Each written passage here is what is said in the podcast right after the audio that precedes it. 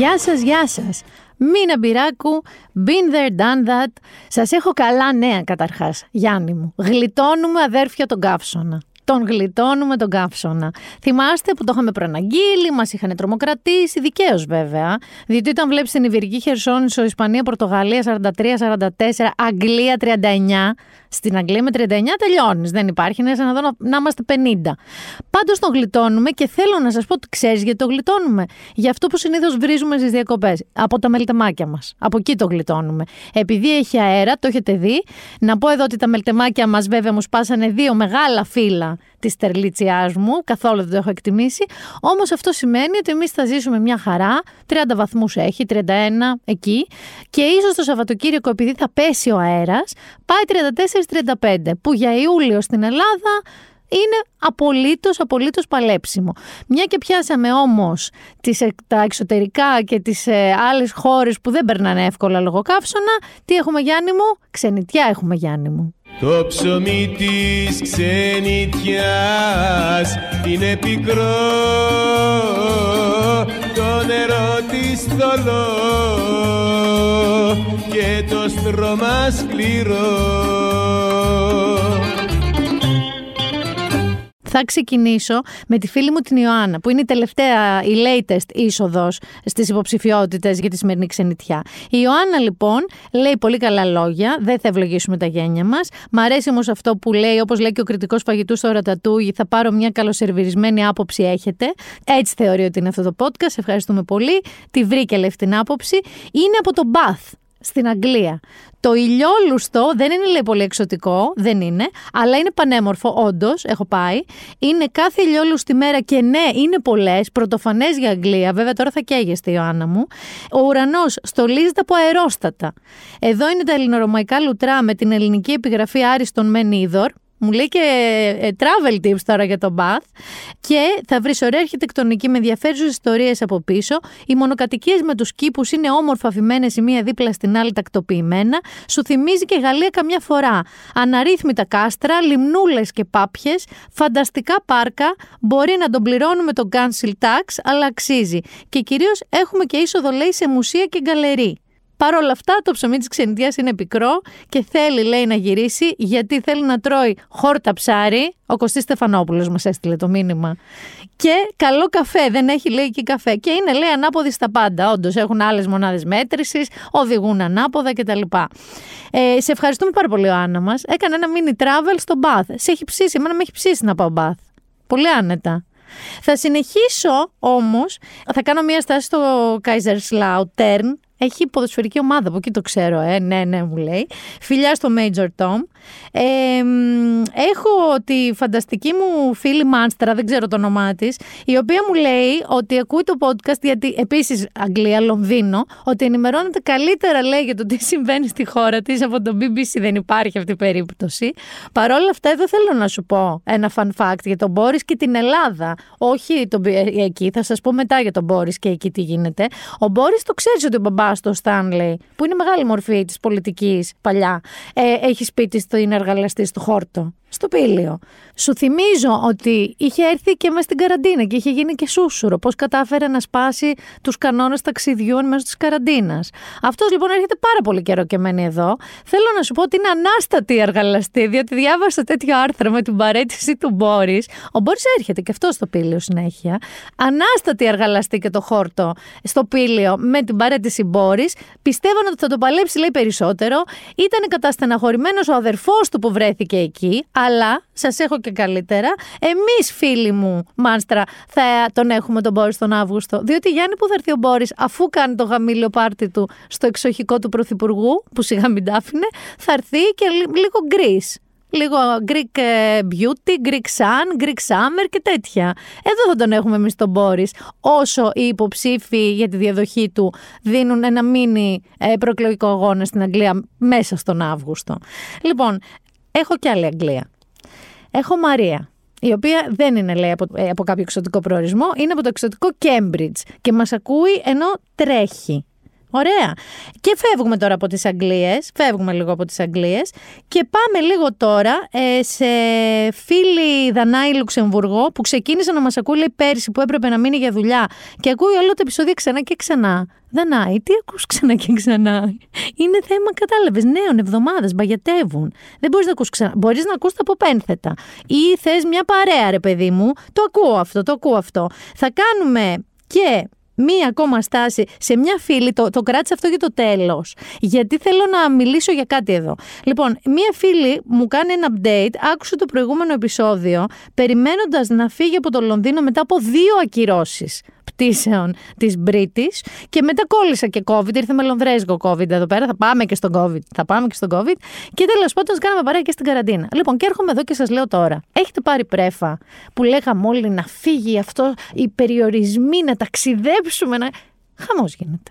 Δεν έχεις ελπίδα. Δηλαδή, πας σε μια χώρα και δεν ξέρεις τι θα σε βρει. Δεν ξέρεις αν θα φύγεις, δεν ξέρεις αν θα φτάσεις, δεν ξέρεις τίποτα. Υπάρχει μια τεράστια κρίση γενικά στις αεροπορικές εταιρείες, παγκοσμίως, δηλαδή από JFK μέχρι όπου μπορείτε να φανταστείτε. Διότι τι κάνανε Γιάννη μου, πωλήσαν πάρα πολύ προσωπικό στον κορονοϊό, γιατί δεν πέταγε ο κόσμος. Και μάντεψε Γιάννη μου τι δεν κάνανε, δεν τους προσέλαβαν πίσω, δεν προσέλαβαν άλλους. Με αποτέλεσμα, δεν έχουν πιλότους. Οι πιλότοι που έχουν είναι overworked οι άνθρωποι, είναι σαν τους τρελούς. Θα σας πω και μια πολύ αστεία, τραγική, τραγελαφική μάλλον ιστορία. Ε, αντίστοιχα είναι με το προσωπικό εδάφους. Έχετε δει πια φωτογραφίες που κυκλοφορούν με άπειρες χαμένες βαλίτσες, πεταμένες παντού. Μιλάμε για μιλιούνια βαλίτσες. Είδα ένα. Να σας πω ότι τα σκύπτρα του χειρότερου αυτή τη στιγμή αεροδρομίου έχει το skip hall του Άμστερνταμ. Είναι από τα χειρότερα. Η KLM είναι σε περίεργη θέση αυτή τη στιγμή. Ε, έχω φοβερή, να ξέρετε, ιστορία φίλης Μανίνας, περαστικά κιόλας, συνεργάτηδας και του One Man και του Ladylike και του News η οποία αν έχεις το Θεό σου είναι Άμστερνταμ και θέλει να γυρίσει σε Αθήνα. Έχει φτάσει εκεί. Και πάνε στο αεροδρόμιο, τους λέει θα έχουμε μια καθυστέρηση δύο με τρει ωρίτσε. Γιατί λέει, ε, περιμένουμε να έρθει ο πιλότος. Λες και εσύ τι έγινε, παρακοιμήθηκε. Μη σας πολύ λόγο. Ο πιλότος, παιδιά, έπρεπε να προσγειώσει ένα άλλο αεροπλάνο, μια λεπτής και να τρέξει σε αυτούς. Δηλαδή, ο άνθρωπος πέταγε σαν τους. Ε, Πώς τους λένε, τους παρκαδόρους, ρε παιδί μου, έξω από το κλαμπ. Μισό λεπτάκι έρχομαι να πάρω το δικό σας. Και αφού τέλος πάντων φτάνει ο ρημαδοπιλότος ασθμένων, τους λένε, ξέρετε όμως τι γίνεται τώρα, δεν μπορούμε να πάρουμε μαζί τις βαλίτσες σας, γιατί δεν έχουμε προσωπικό να τις φορτώσουν. Σου λέω, όλε τις φορτώσω εγώ μόνος μου. Δεν θέλω να φύγω χωρίς τις βαλίτσες μου. Να κατέβω να την πάρω. Μη στα πολυλογώ, ούτε τις βαλίτσες πήρανε. Δέκα μέρες μετά κάπου τις βρήκανε στο Βενιζέλος. Εδώ να σας πω ότι το ελληνικό αεροδρόμιο, το κεντρικό μας της Αθήνας, στο Βενιζέλος, είναι σε πολύ καλό ranking. Δηλαδή, νομίζω είναι από τον πάτο δεύτερο ή τρίτο. Ε, με τα λιγότερα, λιγότερες ακυρώσεις, καθυστερήσεις και χαμένες βαλίτσες σε σχέση με άλλα αεροδρόμια της Ευρώπης. Ε, και εδώ να σας πω τώρα ότι γενικότερα ο Θεός και η Παναγία μαζί σας. Ε, διάβαζα ότι στην Αμερική τον Απρίλιο, που ακόμα δεν είχαν αρχίσει καλοκαιρινές διακοπές, είχε αύξηση 135% σε χαμένες βαλίτσες. Δηλαδή, ενώ πέρσι τέτοια εποχή είχαν χαθεί 95.000 βαλίτσες, φέτος είχαν χαθεί νομίζω 220.000 βαλίτσες. Ε, επικρατεί ένα χάος και δεν χάνουν μόνο βαλίτσες, Γιάννη μου. Γιατί πες εσύ ότι άντε, κάπως την παλεύεις μέχρι να την ξαναέρθει, αν έρθει βέβαια η βαλίτσα σου. Αν έχεις μωρά και δεν έρθει το καροτσάκι τους, τι κάνεις; Αν έχεις άλλες ανάγκες, αν είσαι ένας άνθρωπος που χρειάζεται ένα πυρικό καροτσίδιο και δεν έρχεται, τι κάνεις; Γιατί δεν μιλάμε μόνο για βαλίτσες. Γενικότερα να ξέρεις τώρα ότι τα αεροδρόμια είναι μια φάση που φτάνει σε μια χώρα και υπάρχει σοβαρή περίπτωση να μείνεις με ένα βρακί αυτό και να πρέπει να τα βρεις όλα από την αρχή και να μην μπορείς και να φύγεις γιατί ακυρώνει πτήσει. Περίπου είναι σαν το survivor αυτό. Εγώ δεν θα πάρω ακόμα, παιδιά. Sorry, δεν θα πάρω. Εσωτερικές πτήσεις, ναι, ωραιότατα πάνε όλα και έρχονται. Εξωτερικές πτήσεις, τα G, σας είπα, είναι κυρίως στο skip hall, γίνεται χαμός. Δεν θεωρώ ότι τα Ιταλικά αεροδρόμια πρέπει να είναι και τσακυρκέφι. Δεν ήταν και πριν δηλαδή. Και πριν από όλο αυτό το χαμό. Θα αφήσω όμως τώρα λίγο τα εξωτερικά είναι πάντως αυτό που λένε at your own risk οι πτήσεις αυτή τη στιγμή. Να ξέρετε ότι υπάρχουν σοβαρές πιθανότητες να ακυρωθεί η πτήση, να μην έρθουν τα πράγματά σας, να τα ξέρετε αυτά. Να οπλιστείτε με υπομονή και επιμονή για να βρείτε τις βαλίτσες. Λοιπόν, φεύγω από την κόλαση τώρα αυτή των αεροπορικών και των ταξιδιών και του εξωτερικού.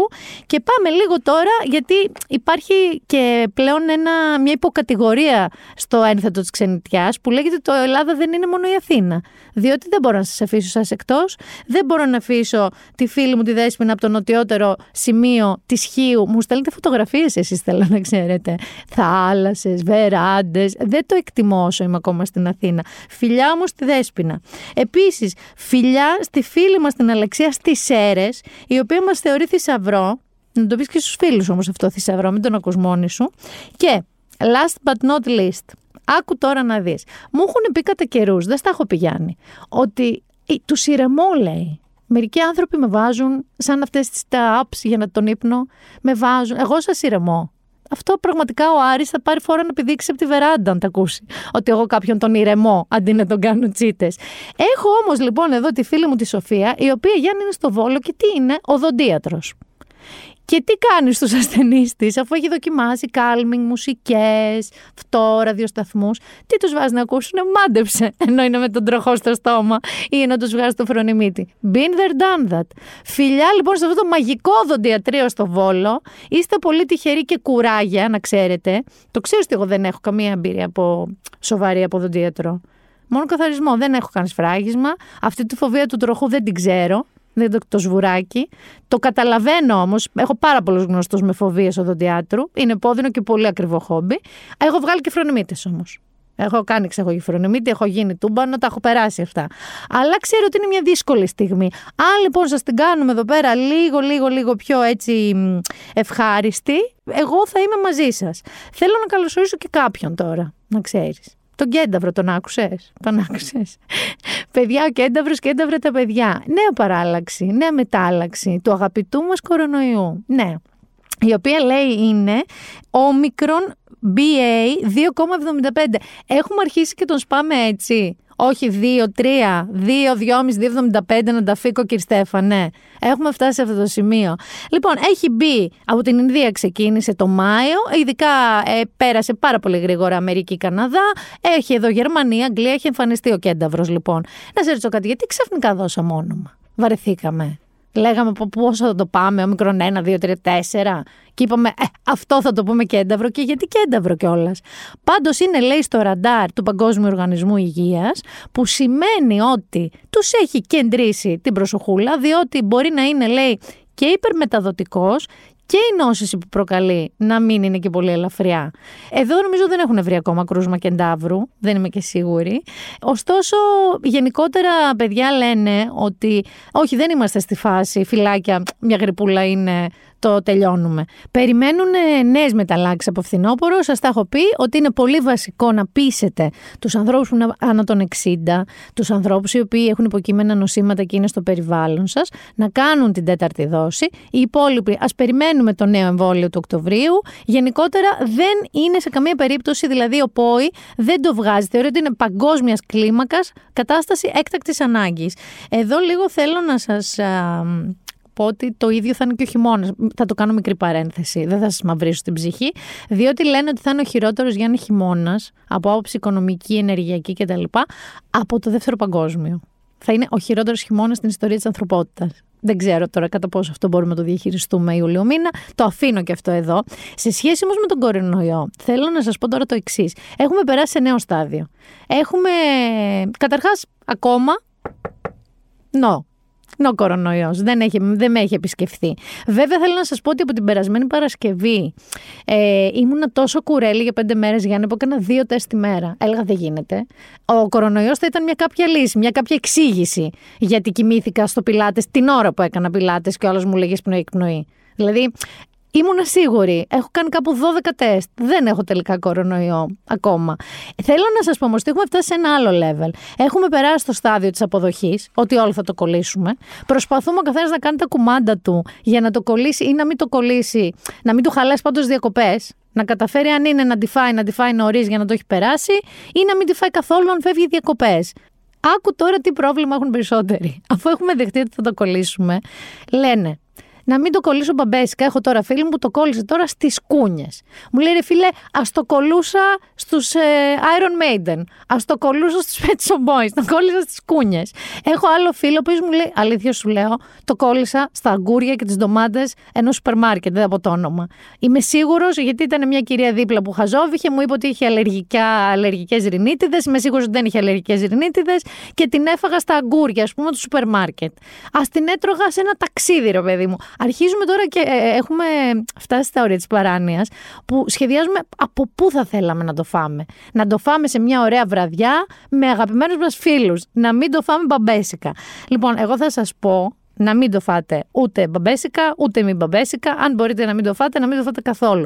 Είπα Iron Maiden, πιστεύεις ότι ο Άλλη Κούπερ έχει φύγει από εδώ; Πιστεύεις ότι είναι ακόμα εδώ; Γιατί έχω μια, δεν ξέρω, έχω την υποψία ότι δεν είναι, έχει έρθει, δεν ξέρω, από το Μάιο, έχει έρθει Ιούνιο και πιστεύω ότι ακόμα είναι, περιφέρεται με αυτή τη γυναίκα την, ε, που λέγαμε την Κουπέρενα. Αλλά σου έχω μια πάρα πολύ αστεία ιστορία γι' αυτό, δεν το πέταξα τυχαία. Ε, άκουσα σε ένα ραδιόφωνο, ρε παιδί μου, αυτά τα ρεπορτάζ που ενώ ξέρουμε ότι που το ξεπερνάμε το 2019 σε εισρωή τουριστών. Νομίζω ότι μόνο τον Ιούλιο περιμένουν 4,5 εκατομμύρια, κάτι τέτοιο. Λοιπόν, έχουν λοιπόν βγάλει έναν τύπο, τον παρουσιάζουν ως επιχειρηματία στην περιοχή του κέντρου. Επιχειρηματία στην περιοχή του κέντρου μπορεί να είναι από εστιατόρα μέχρι μπουτίκ ρούχων. Καταλαβαίνω στην πορεία ότι όταν λένε κέντρο εννοούν καράκεντρο, πλάκα μοναστηράκι και ότι ο τύπος έχει τουριστικά είδη. Ωραία. Και κάπως το φέρνει κουβέντα και μιλάνε και μιλάνε και μιλάνε και λέει αυτός. Εμάς μας επισκέφθηκε και ο Άλλη Κούπερ. Ακούω εγώ για να δω, λέω τι έκανε ο Άλλη Κούπερ στο μαγαζί με τα τουριστικά είδη, τα αναμνηστικά. Λέει λοιπόν, ήταν, λέει ένας έτσι ωραίος τύπος, έλα θα πει κάποια ωραία ιστορία. Ε, λέει δεν τον καταλάβαινες, ένας 75 χρονών ήρεμος άνθρωπος. Είναι έτσι, δηλαδή δεν τον καταλάβαινες τον Άλλη Κούπερ; Με μαλλί, χέτι, μαύρη, jet black, eyeliner. Μήπως είχε μεταμφιεστεί η φίλη εκεί επιχειρηματία, μήπως είχε βάλει αυτό που κάμισο των παππούδων με τη μεγάλη τσέπη που τη γεμίζουν και κρατάνε και μπλε πλαστική σακουλίτσα που κανείς δεν ξέρει τι έχει μέσα πια, γιατί δεν έχουμε βιβλιάρια. Παλιά είχαν τα βιβλιάρια, τώρα δεν έχουμε, δεν ξέρει κανείς τι έχουν. Έτσι να σε μπέρδεψε. Τόσο αδιάφορα πέρασε ο Άλλη Κούπερ. Και φτάνει στην ερώτηση και τι ψώνισε ο Άλλη Κούπερ. Και λέω, ξέρω, κατσολιά, ε, αγαλματάκι, κάνα μαγνητάκι, κάνα κάτι. Λέει, πήρε ένα σπαθί σαμουράι. Τι ακούω. Και λέει, όχι μόνο το πήρε, νομίζω το χρησιμοποίησε και στο σοου. Το θυμάστε που είχαν πει Ζουρλομανδίες, έβαλε ε, νεκρά μωρά, εμφάνισε πλαστικά. Είχε λέει και ένα σπαθί σαμουράι, το οποίο, άκου τώρα, το πήρε από ένα κατάστημα με τουριστικά είδη στο μοναστηράκι. Έχουμε δίπλα εκεί, πουλάνε δίπλα σε αυτά τη λεβεντογένα, το αυτοκόλλητο κατάνες στο μοναστηράκι. Έχω μείνει τόσο πίσω. Και μάλιστα διευκρίνησε ότι πώς θα τον ξεχωρίσουμε, λέει. Λέει, βέβαια, έχουμε πολύ τουρισμό και αυτά. Έχουμε απ' έξω και έναν ντυμένο Σπαρτιάτη. Και τι μου έρχεται εμένα στο μυαλό. Καταρχάς, γιατί έχουμε Σπαρτιάτε στην Αθήνα. Ντυμένους; Δηλαδή, στη Σπάρτη τι θα έχουν ντυμένους; Γιατί τους αρέσει πιο πολύ, μάλλον στολή. Δηλαδή, άμα είχαν έναν τύπου Σοκράτη ντυμένο με καμία χλαμίδα, κάναν Αθηναίο, έτσι πιο δεν, δεν. Θέλαν έτσι δύση Σπάρτα, γιατί αυτό σου λέει ξέρει ο κόσμος, έτσι θα τους δείσουμε. Ε, είπα αυτό και θυμήθηκα τον Μάτζικ Τζόνσον ο οποίος πήγε στην Ακρόπολη. Βασικά ο Magic Johnson, αν ο Άλλη Κούπερ είναι εδώ από ας πούμε ένα δίμηνο, θεωρώ ότι ο Magic Johnson αλωνίζει με αυτό το γιο από πέρσι. Θεωρώ ότι δεν έχει φύγει. Πιάνει εκεί λιμανάκια, ορμίσκους και αυτά κρύβεται. Πιστεύω ότι δεν έχει γυρίσει ποτέ Αμερική αυτή τη χρονιά. Είναι από το 21 εδώ. Τέλος πάντων, πήγε λοιπόν και στην Ακρόπολη. Μας διαφημίζει κάργα, έτσι. Τα ωραιότερα λέει και που τρώει, αλωνίζει στα νησιά.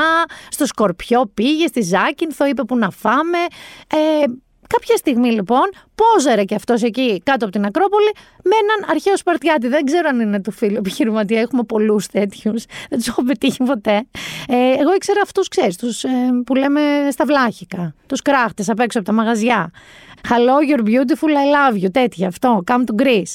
Λοιπόν, ο Magic Johnson όμως, ο οποίος να πούμε εδώ ότι τον τρόλαρ και ο Jimmy Kimmel ε, έκανε τον εαυτό του ένθεση ο Jimmy Kimmel σε μια από τις φωτογραφίες του Magic Johnson στο Yacht.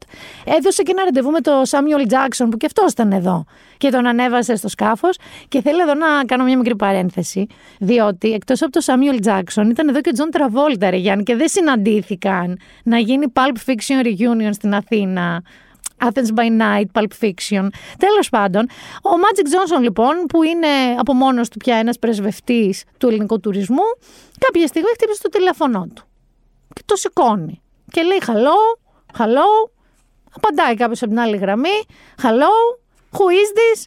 This is the Prime Minister of Greece. Φαντάζομαι ότι κάπως έτσι πήγε η συζήτηση. Αυτό το αποκάλυψε. Ναι, πήρε ο Κυριάκος Μητσοτάκη τηλέφωνο του Magic Johnson. Σου λέει δεν μπορεί, τόσο πολύ που μας διαφημίζει, θα τον πάρω εγώ ένα τηλέφωνο να του το πω. Δεν υπάρχει το τηλεφώνημα, θα ήθελα πάρα πολύ να υπάρχει αυτό το τηλεφώνημα. Δεν υπάρχει, αλλά το επιβεβαίωσαν και οι δύο ας πούμε πλευρές στα social media. Διότι ο Κυριακός Μητσοτάκης ανέβασε μια πρόσφατη φωτογραφία του Magic Johnson με τη γυναίκα του από την Ακρόπολη και έγραψε στο Twitter του «Μόλις μίλησα Πού το βρήκε το τηλέφωνό του; Έβαλε κάποιο γραμματέα του και είπε: Βρέζουν το τηλέφωνο του Magic να τον πάρω ένα τηλέφωνο να του πω ένα ευχαριστώ. Μόλις μίλησα, είπε λοιπόν, με το θρύλο του NBA Magic Johnson, ο οποίος βρίσκεται για διακοπές στην Ελλάδα και τον ευχαρίστησα για τα καλά λόγια που είπε για τη χώρα μας και για την αγάπη που δείχνει στη χώρα μας και το λαό μας και για τις υπέροχες φωτογραφίες και tweets που δημοσίευσε. Μου είπε για την πραγματικά φανταστικό χρόνο που είχε αυτός και η σύζυγός του κατά την τελευταία επίσκεψή του στην Ελλάδα, προσθέτοντας ότι οι Έλληνες που ζουν σε αυτή τη σπουδαία χώρα είναι πολύ φιλική και ειλικρινά φιλόξενη, μαζί με το υπέροχο φαγητό, την πλούσια ιστορία και το φανταστικό πολιτισμό που τον εμπνέουν και αποτελούν συνταγή ότι θα επιστρέψει πάλι σύντομα και ότι την επόμενη φορά του είπα Magic τώρα του Κυριάκου, ανυπομονεί να συναντηθεί μαζί μου προσωπικά για να φάμε μαζί και να μιλήσουμε για μπάσκετ. Γιατί κάπως έτσι γίνονται οι δουλειές, Γιάννη. Δεν γίνεται να έρχονται οι άνθρωποι εδώ πέρα να σκίζονται στις φωτογραφίες να μας προωθούν και ο πρωθυπουργός μας να μην τον πάρει ούτε ένα τηλέφωνο ούτε ένα τηλέφωνο, ο οποίος πρωθυπουργός μας, να σας πω εδώ, δεν σταμάτησε στο Magic. Δεν σταμάτησε στο Magic Johnson. Έχει πάρει επόμου τον ελληνικό τουρισμό, Γιάννη μου. Και έχει αποφασίσει ότι όχι μόνο θα σπάσουμε τα ρεκόρ του 19, θα σπάσουμε, δεν ξέρω, όλα τα ρεκόρ όλου του κόσμου. Πήγε στο Βενιζέλος. Είναι ένα hot spot αυτή τη στιγμή. Πάνε και έρχονται χιλιάδες, εκατομμύρια άνθρωποι, τουρίστες, Έλληνες, όλοι. Πήγε λοιπόν μία μίνι περιοδία, να σας πω ότι είναι και μεγάλο το Βενιζέλο, δηλαδή μπορείς να την κάνεις μία μίνι περιοδία, εκεί. Και σταμάτησε μπροστά σε ένα γκρουπ τουριστριών. Και πάμε να ακούσουμε ακριβώς τι έγινε. So happy you had a great time. Make sure you tell your friends and make sure you come back next year. And who do we say we met? You tell them you met the Prime Minister of Greece. You're kidding! Can, you can even have a photo with me. Oh if you want. Στην Ικαραούλη, λοιπόν, στις Αθώες, ε, ε, αυτές μικρές τουρίστριες. Και αφού τους λέει, περάσατε ωραία, περάσαμε ωραία, και θα γυρίσετε πίσω στις πατρίδες σας να πείτε ότι ήταν ωραία να έρθουν και άλλοι και θα ξανάρθετε. Και πετάγεται μία και λέει, και ποιος να πούμε ότι μας το είπε, The Prime Minister of Greece. Και λέει, και μπορείτε να βγάλετε και φωτογραφία μαζί μου. Και γκρούπι, και ουρλιαχτά, και, και χαρά, και όλα. Λοιπόν, εγώ πιστεύω ότι αυτή είναι μια δουλειά που την κάνει πάρα πάρα πάρα πολύ καλά και θέλω να σας πω ότι είναι και hot θα θυμηθούμε λίγο Γιάννη εκείνο στην Κυψέλη, να το θυμηθούμε λίγο το τι γκόμενος. Λίγο, ήταν μαγική στιγμή. Είναι από τις ωραιότερες στιγμές, νομίζω, την κυρία Μητσοτάκη. Πάμε λίγο να την ξανακούσουμε, μου φτιάχνετε διάθεση εμένα. Αγαπητέ μου, τι κα... Συγγνώμη, είσαι φοβερός. Το μωρό, το μωρό, Φοβερός είσαι. το μωρό, Φοβερός το- είσαι. το μωρό είναι φοβερός. Καλή επιτυχία. Μπορώ να σε βγάλω μια φωτογραφία με το μωρό μου. Φυσικά και μπορείς. Χαρά. Αχ, τι κούκλος. Εγώ πιστεύω ότι αν τον πάμε και ας πούμε ε, οργανώσουν το πρόγραμμα του Πρωθυπουργού και του πούνε λοιπόν αυτό το τετραήμερο, αφού ούτως ή άλλως ταξιδεύει, δεν ταξιδεύει λίγο, φεύγει. Να του το οργανώσουν όμως και να του πούνε: Έχεις δουλειά. Δεν πας να κάνεις μπάνια. Θα σε πάμε λοιπόν στη Μύκονο και η δουλειά σου είναι να πείσεις αυτούς που είναι στη Μύκονο να ξανάρθουν και να φέρουν και φίλους τους. Έχω να σας πω ότι με όλο αυτό το light feeling και charm που έχει, θα έρχονται με πούλμαν Γιάννη μου στα ελληνικά νησιά, σαν τις γριές που πάνε στην Παναγία τη Γιάτρισα. Οργανωμένα θα έρχονται. Δώστε του τώρα όλο αυτό το ambassador του ελληνικού τουρισμού. Θέλω να μείνω λίγο στη Μύκονο, γιατί είπα Μύκονο. Ε, χαμός γίνεται πάλι, αρχίσαμε. Ο τάδε εδώ, ο τάδε εκεί, ο τάδε εκεί. Αλλά εγώ θέλω λίγο να μείνω.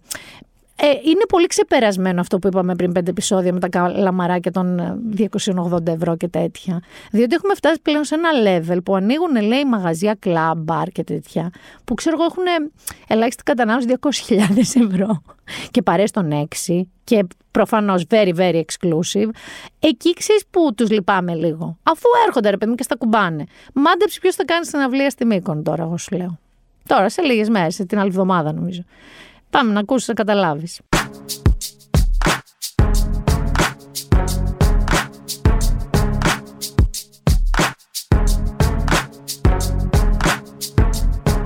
Go, go, go, go, go, go, go, shorty. It's your birthday. We gon' party like it's your birthday. We gon' sip a Bacardi like it's your birthday. And you know we don't give up, cause that's your birthday. You can find me in the club, bottle full of bub. Mama, I got what you need if you need to feel the buzz. I'm into having sex, I ain't into making love. So come give me a hug if you're into getting rough. Θα έρθει ο 50 Cent. Οκ, δεν το λες ρε παιδί μου και στην ακμή παρά το ότι τραγούδησε στο Super Bowl. Να σε ρωτήσω κάτι. Λέει θα τραγουδείς δύο ώρες. Ξέρεις άλλο κομμάτι του εκτός από το In The Club. Τι θα τραγουδάει δύο ώρες, δηλαδή από περιέργεια σε αυτό το που- που θα κάνει την εμφάνιση. Για την οποία εμφάνιση σας έχω το καλύτερο. Θα πάρει 250.000 ευρώ ε, και 50.000 ευρώ θα του δώσουν βέβαια για τη μετακίνησή του. Δεν ξέρω τι θα μετακινήσουν. Ε. Θα, θα φέρουν το σπίτι τους με κοντέινερ με 50.000. 300.000 εν συνόλο θα πάρει ο 50 Cent. Δύο ώριτσε. Κανείς δεν ξέρει τι θα τραγουδάει δύο ώρες ο 50 Cent. Και πραγματικά γιατί δεν τον δίναν με ένα ρέμο μαζί. Εδώ ο, ο, έχει αναβιώσει, έχει ζωντανέψει τους Gypsy Kings, ας πούμε, ο Αντώνης Ρέμος στη Μύκονο. Αυτό πήγα να πω ότι είσαι ρε παιδί μου μια Μύκονος, εντάξει. Και σου δίνουν τόσα λεφτά και γίνεται τόσο χαμός. Δεν μπορείς να τους φέρεις, ρε παιδί μου, και κάτι πιο σύγχρονο, κάτι πιο τωρινό. Τέλος πάντων, δύο ώρες παιδιά 50 cent θέλετε, δύο ώρες 50 cent θα έχετε. Τι άλλο συμβαίνει τώρα το καλοκαίρι; Είδες την πανσέλινο του ελαφιού. Χτες. Βέβαια. The Back Moon. Έχουμε, τη, έχουμε περάσει πανσελίνους φράουλας, μπλε, κόκκινες, ελαφιού τώρα, δεν ξέρω αν υπάρχουν και άλλα ζώα πρόθυμα. Και κάθε μία είναι κάτι. Είναι η μεγαλύτερη, ξέρω εγώ, σε διάμετρο, είναι η πιο λαμπερή, είναι η πιο κίτρινη, είναι η πιο κόκκινη. Εγώ να σου πω κάτι. Πρώτον δεν έχω καμία μ, τεράστια έτσι λατρεία με τα φεγγάρια. Το χειρότερο μου όμως είναι ότι ενώ ο στόχος σας είναι να δείξετε φωτογραφικά ένα τολυβοσκόπουλο, Το φεγγάρι πάνω θε μου. Ασημένιο τάλιρο. Και με το, με το κορίτσι θε μου. Πάμε για το φαλιρό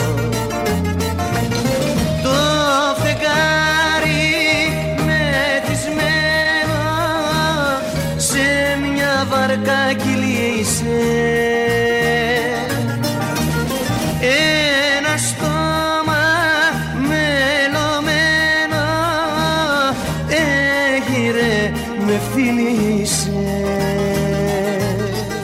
να δείξετε φωτογραφικά το φεγγάρι πάνω Θεέ μου, που και εγώ και ο Γιάννης πιστεύαμε μέχρι πρόσφατα ότι λέει πάνω Θεέ μου, όχι πάνω Θεέ μου, που είναι μία λέξη, εννοεί, από πάνω μου εννοεί. Εμείς πιστεύουμε ότι λέει πάνω Θεέ μου και το κόβει. Λοιπόν, εσείς πάτε να βγάλετε αυτό, το φεγγάρι αυτό, το λαμπερό, βγαίνει σαν να φτερνιστήκατε στην οθόνη του κινητού σας. Αυτό βγαίνει σαν αποτέλεσμα στη φωτογραφία. Βγαίνει μια κουκίδα, σαν να κόλλησε ένας κοκοσάμου. Ε, γράφεται ασύλληπτο φεγγάρι και Προφανώς φαίνεται μια μαυρίλα, μερικά σπίτια και μια κουκίδα. Όμως, και θα πάμε εκεί τώρα, αυτό δεν είναι η περίπτωση των φωτογραφιών που έβγαλε το περίφημο James Webb τηλεσκόπιο, που είναι μια σύμπραξη της NASA μαζί με το European ε, Space Agency και το Canadian Space Agency. Αυτό είναι ένα υπερτηλεσκόπιο, παιδιά, που έχει κοστίσει νομίζω 30 δις, αν δεν κάνω λάθος. Έχει κάνει 10 χρόνια να κατασκευαστεί. Και τι μας έδωσε, παιδιά, γιατί μας έδωσε μαγεία. Τις είδατε τις φωτογραφίες, η NASA τις δημοσίευσε. Είναι η πιο, λέει, deep and sharp φωτογραφία του γνωστού μας σύμπαντος, που δεν είναι και τόσο γνωστό, γιατί θα σας πω γιατί, που έχει ποτέ υπάρξει. Τώρα σας μιλάω ότι δεν είναι ότι είδαμε μερικά αστεράκια, δεν είναι ότι καταλαβαίνουμε και τι ακριβώς βλέπουμε, να το πούμε και αυτό. Δηλαδή, εγώ έψαξα και τα τεχνικά. Ε, λέει ότι η εικόνα αυτή που είδαμε δείχνει το SMAX 0723, τα έχω σημειώσει, όπου μια τεράστια ομάδα σμηνών γαλαξιών λειτουργεί ως μεγεθυντικός φακός για τα αντικείμενα πίσω τους και ονομάζεται Γιάννη Βαρυτικός Φακός και είναι αυτός που δημιούργησε την πρώτη βαθιά όψη πεδίου του web με απίστευτα παλιούς και μακρινούς γαλαξίες. Εδώ θέλω να σας πω, μέχρι εδώ δεν έχω καταλάβει τίποτα, προφανώς. Δεν είναι καθόλου η δουλειά μου. Αλλά αυτό που θέλω να σας πω είναι ότι αυτό που είδαμε δεν είναι μερικά αστεράκια από αυτό το τηλεσκόπιο, το James Webb, αλλά είδαμε μερικά σχήματα και αστρικά σμήνη και γαλαξίες που δεν έχουν καταγραφεί ποτέ πριν. Υπάρχει, λέει, κατάφερε να ανοιχνεύσει το σχήμα, κάτι κόκκινα τόξα γαλαξιών που υπήρχαν σε βάθος 13 δισεκατομμυρίων ετών. Δηλαδή είναι μόλις λίγα εκατομμύρια χρόνια μετά το Big Bang αυτό. Γαλαξίες οι οποίοι είναι ετών 4,6 δισεκατομμυρίων ε, ετών. Και γενικά είναι ρε παιδί μου η βαθύτερη εικόνα του σύμπαντος που είχαμε ποτέ. Είναι παντελώς άγνωστη. Και λέει ότι αυτό το κομμάτι του απέραντου σύμπαντος καλύπτει ένα κομμάτι του ουρανού περίπου στο μέγεθος ενός κόκκου άμμου που κρατιέται στο μήκος του βραχίων από κάποιον στο έδαφος. Αυτό είναι που είδαμε. Ε, γενικά είναι μια μαγεία. Δεν καταλαβαίνεις ακριβώς τι βλέπεις, αλλά βλέπεις αυτά τα νέμπουλε, αυτά τα ανοίγματα, αυτά. Είναι ρε παιδί μου αστείο να νομίζουμε ότι κατάλαβες. Εμείς είμαστε και κανείς άλλος. Αυτή η μικρή γη. Και σε κάνει να νιώθεις πάρα πολύ μικρός, αλλά με ωραίο τρόπο. Εμένα δηλαδή. Εμένα με έκανε να νιώθω σαν να είμαι τόση δά, ούτε μυρμήγκη, κόκος, ούτε κόκος, ακάρεο να είμαι. Αλλά ρε παιδί μου, ότι είμαι κομμάτι αυτού του πάρα πολύ όμορφου πράγματος που είναι το σύμπαν. Υπάρχουν και άλλοι που, κατάλαβες, αυτοί που λέμε ότι περιστρέφονται όλα γύρω από σένα, ή λίγο εγωπαθείς, οι οποίοι μπορεί να πάνε, κοίτα τι ωραίο σύμπαν με περιβάλλει, κοίτα τι ωραίο σύμπαν περιστρέφεται γύρω μου. Λοιπόν, θα δείξουν και άλλες φωτογραφίες, δηλαδή θα εμφανιστούν και άλλα πράγματα. Και είναι, όταν διάβαζα γι' αυτό, ξέρεις ποια μουσική μου ήρθε. Πάμε να σας βάλω λίγο στο κλίμα.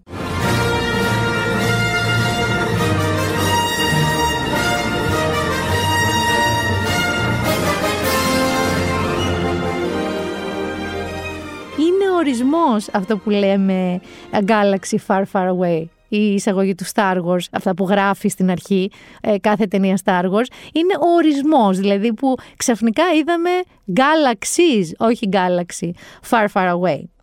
Εκτός όμως, παιδιά, τώρα από τους ε, γαλαξίες και τους πανσελίνους που λέμε που φωτογραφίζουμε, τι άλλο έχει Γιάννη το ελληνικό καλοκαίρι; Τι άλλο είναι που δεν τα έχουμε πει και πολύ, στα travel ένθετα πάρα πολύ; Δεν έχει πολύ πανηγύρι. Την καπανηγύρι δεν είναι. Εκτός από γιορτές της Μελιτζάνας, της ε, Τυροκαυτερής, της ε, Μαρίδας, της Γαρίδας, ε, είναι και πάρα πολλά πανηγύρια με τοπικούς Αγίους. Εντάξει, το 15 Αύγουστο γίνεται της Μουρλής. Θέλω να σας πω μερικά tips επιβίωσης. Θα σας πω σε ένα πανηγύρι, γι' αυτό το λέω μετά. Θέλω να σας πω μερικά ε, tips επιβίωσης για τα πανηγύρια. Όχι κοροϊδευτικά, κανονικά για τα πανηγύρια. Εγώ θα σας πω το ένα και βασικότερο. Είναι αυτό που κάνουν οι Άγγλοι στα πάρτι. Bring your own bottle. Ε, και πάτε στα πανηγύρια και πιείτε αυτά τα κρασιά και τα τσίμπουρα που σερβίρουν εκεί.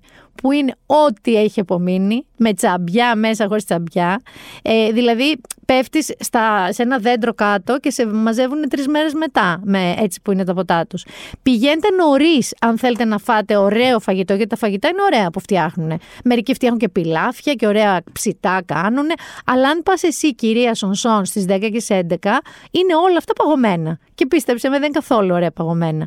Επίσης, τσεκάρετε, το είχαμε πει και με τον Λάζαρο για κάτι πανηγυρία στην Αστυπάλαια να φροντίσετε να μάθετε πότε γιορτάζουν οι ντόπιοι. Γιατί πολλές φορές οι ντόπιοι κάνουν ένα πανηγύρι, σαν να λέμε Δευτέρα, και το μεγάλο το πανηγύρι είναι την άλλη μέρα για τους τουρίστες. Τσεκάρετε μήπως οι ντόπιοι έχουν κάνει ένα πιο μικρό πανηγύρι δικό τους. Και επίσης θέλω να σας πω ότι αν θέλετε πραγματικά να ζήσετε πανηγύρια, πού θα πάνε, Γιάννη μου; Καρία, δεν υπάρχει άλλο μέρος. Από τη λαγκάδα, αυτό που είναι μυστικιστικό, μες στο δάσος κτλ., με τους Ικαριώτικου. Εκεί είναι. Θέλω να σου πω ότι εγώ έχω καταφέρει και έχω πάει σε ένα βράδυ σε τρία πανηγύρια στην Ικαρία, που η Ικαρία δεν τη λες μικρόνηση, είναι από τη μία άκρη μέχρι την άλλη. Ξεκινήσαμε από αυτό το μεγάλο της λαγκάδας. Είχαμε, επειδή ένας ντόπιος μας το είχε πει, είχαμε πάρει δικό μας αλκοόλ μαζί, ένα δικό μας τσίπουρο. Δεν πήραμε από εκεί. Οπότε μείναμε όρθιοι, ρε παιδί μου. Και μετά συνεχίσαμε. Και ο Άρης ξέρεις τι μου λέει, ακόμα και τώρα, 9 χρόνια μετά. Μου λέει, Δεν είσαι όπως τότε που σε γνώρισα, που ήσουν απρόθυμη να πας σε τρία και τέσσερα πανηγυρία σε ένα βράδυ. Του λέω, Ούτε τότε ήμουνα. Ούτε τότε ήμουνα. Απλά ήταν πολύ φρέσκια η σχέση. Οπότε, αν έχετε ένα thing για τα πανηγύρια, η Ικαρία είναι το μέρος σας. Σας το λέω από τώρα.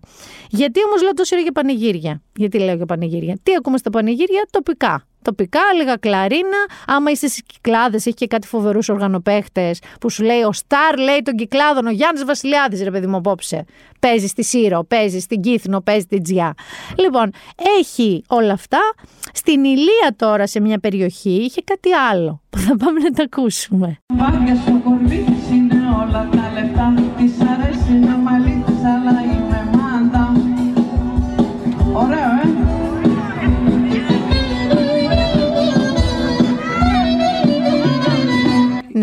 η τραπ μετά τα βραβεία Μαντ και όλο αυτό που έγινε, μετά όλο αυτό την αντιπαραβολή της Τραπ με το Λέξ, μετά από όλη την ανησυχία των γονέων για το πού οδεύει η νεολαία μας με αυτά που ακούει, η Τραπ λοιπόν έφτασε μέχρι την Εφηθόδη σε ένα πανηγύρι στην Ηλία που τραγούδισε τη Μαντάμ. Και βέβαια καταλαβαίνετε ότι στο TikTok και στο Instagram γίνει της κακομήρα. Εφηθόδη πάντα μπροστά από την εποχή της. Και αν δεν νιώσατε αρκετά κακοποιημένοι κακοποιημένα τα ότα σας από αυτό που σας έβαλα, σας έχω ακόμα καλύτερο. Σας έχω λίγο λεπά.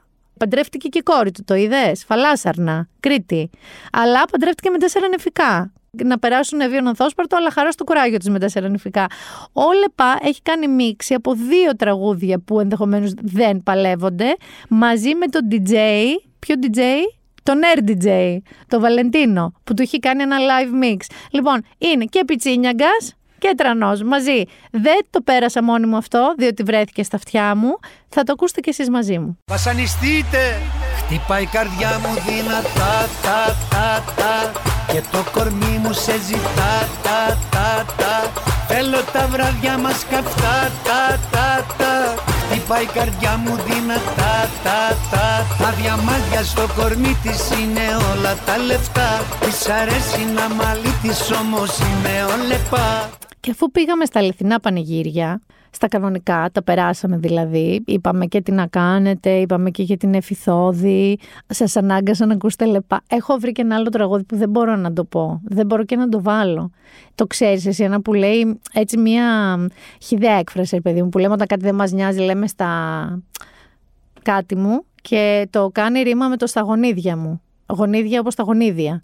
Γιατί δεν είχε άλλη ρήμα. Και λέει ντάρα ντάρα ντάρα το DNA και τα γονίδια μου. Κατάλαβες τι τραγούδι λέω; Δεν το έχεις ακούσει ποτέ, θες να σας στείλω μετά. Δεν μπορεί να παίξεις, παιδιά. Αυτό εντάξει, είπαμε. Δεν μας ακούν, παιδιά, δεν μας ακούν, αλλά μπορεί και να μας ακούσουν. Φυλακή θα πάμε. Λοιπόν, μια και λέει φυλακή θα πάμε. Θες να πούμε μερικά πράγματα που είναι για τα πανηγύρια, αλλά δεν είναι πανηγύρια; Τα έχω ρυθμίσει. Για τα πανηγύρια νούμερο 1. Χριστόφορος Μπερναρδάκης. Ο οποίος σχολίασε την νίκη Κεραμαίο και τα νομοσχέδια που προσπαθούν να περάσουν για την παιδεία. Θέλω να σας πω εδώ ότι η Νίκη Κεραμαίο is not my cup of tea at all. Διαφωνώ πάρα πολύ με πάρα πολλά. Τα πράγματα που κάνει, με πράγματα που δεν κάνει, με τρόπο κτλ. Δεν είναι ρε παιδί μου η αγαπημένη μου. Όμως, όμως, βγήκε ο Βερναρτάκης και είπε, λέει, στο TikTok, και εδώ αρχίζει πια η παράνοια ίδια, διότι μέχρι τώρα είχαμε το Twitter. Βγήκε και έκανε βίντεο στο TikTok του λοιπόν, όπου την είπε Πισπυρίγκου. Πισπυρίγκου της παιδείας. Το οποίο είναι, εντάξει, ε, δεν έχω λόγια, γελίο, είναι χιδαίο, είναι χαζό, είναι, δεν- είναι άπειρα τα κοσμητικά που μπορώ να, να θέσω. Και θέλω εδώ λίγο να πω ότι άρχισαν τα όργανα στη Βουλή. Μπορεί να μην έχουμε εκλογές, τουλάχιστον έτσι έχει πει ο Μητσοτάκης. Αλλά αν προσέξεις, και, γιατί και το επόμενο που θα έρθει που θα σας πω, όλα φτάνουν στη Βουλή. Και φτάνουν στη Βουλή με πολύ τοξικό τρόπο. Με πολύ καυγά, με πολύ ένταση. Ε, στην ουσία η μεριά της Νέας Δημοκρατίας υποστηρίζει ότι, ότι όταν η κυρία Χτσιόγλου, θυμάσαι που την είχε βγει και είχε κάνει ένα βιντεάκι και ήταν κάπως ας πούμε ατιμέλητη και την κράξανε και βγήκε η Νέα Δημοκρατία και τη στήριξε ότι για όνομα του Θεού τι σεξιστικά πράγματα είναι αυτά. Ότι δεν έγινε το ίδιο τώρα στην περίπτωση της Νίκης Κεραμέως από τη μεριά του ΣΥΡΙΖΑ. Ο ΣΥΡΙΖΑ, ο Βερναρδάκης είπε, το κατέβασε το βίντεο. Είπε ότι συγγνώμη, αλλά δεν παίρνω τίποτα πίσω από αυτά τα υπόλοιπα που είπε για τα νομοσχέδια και ότι αν είχα πει μύδια και όχι πισπυριγκού, δεν θα είναι γερουθούνη. Άρα το πρόβλημα, κύριε Βερναρδάκη μου, είναι ότι δεν έχετε αρκετά κλασική παιδεία και έχετε πολύ παιδεία μεσημεριανάδικο, ας πούμε, δεν ξέρω. Πάντως είναι κάτι το οποίο ήταν απολύτως λάθος και ξέρεις τι σκέφτομαι σε αυτά. Ωραία, το γυρίζει το βίντεο. Λες τη βλακεία σου. Πατάς post. Δηλαδή το κοιτάς, το έχεις γυρίσει, δεν φεύγει μόνο του, το βλέπεις. Και συνεχίζεις και θεωρείς την OK ιδέα. Το ανεβάζεις. Το βλέπεις και ακόμα δεν σου έχει κλωτσίσει κάτι που το έχεις πει αυτό. Και πρέπει να γίνει γύρω-γύρω ο Σαματάς ο ίδιος για να πεις ότι. να σου πούνε μάλλον ότι αυτό που έκανες είναι απαράδεκτο. Γενικότερα. μ, Πολύ, πολύ με χάλασε αυτό το πράγμα. Ε, να πάμε τώρα για τα πανηγύρια, πολύ βασικό. Πολύ βασικό για τα πανηγύρια, αλλά και περίπλοκο. Ε, νούμερο 2. Είναι η περίπτωση βέβαια του Δημήτρη Λιγνάδη. Η περίπτωση τώρα της κατάληξης του εισδίκης του Δημήτρη Λιγνάδη ήταν ο ορισμός του σκοτσέζι κουντούς ή αλλιώς hold my beer.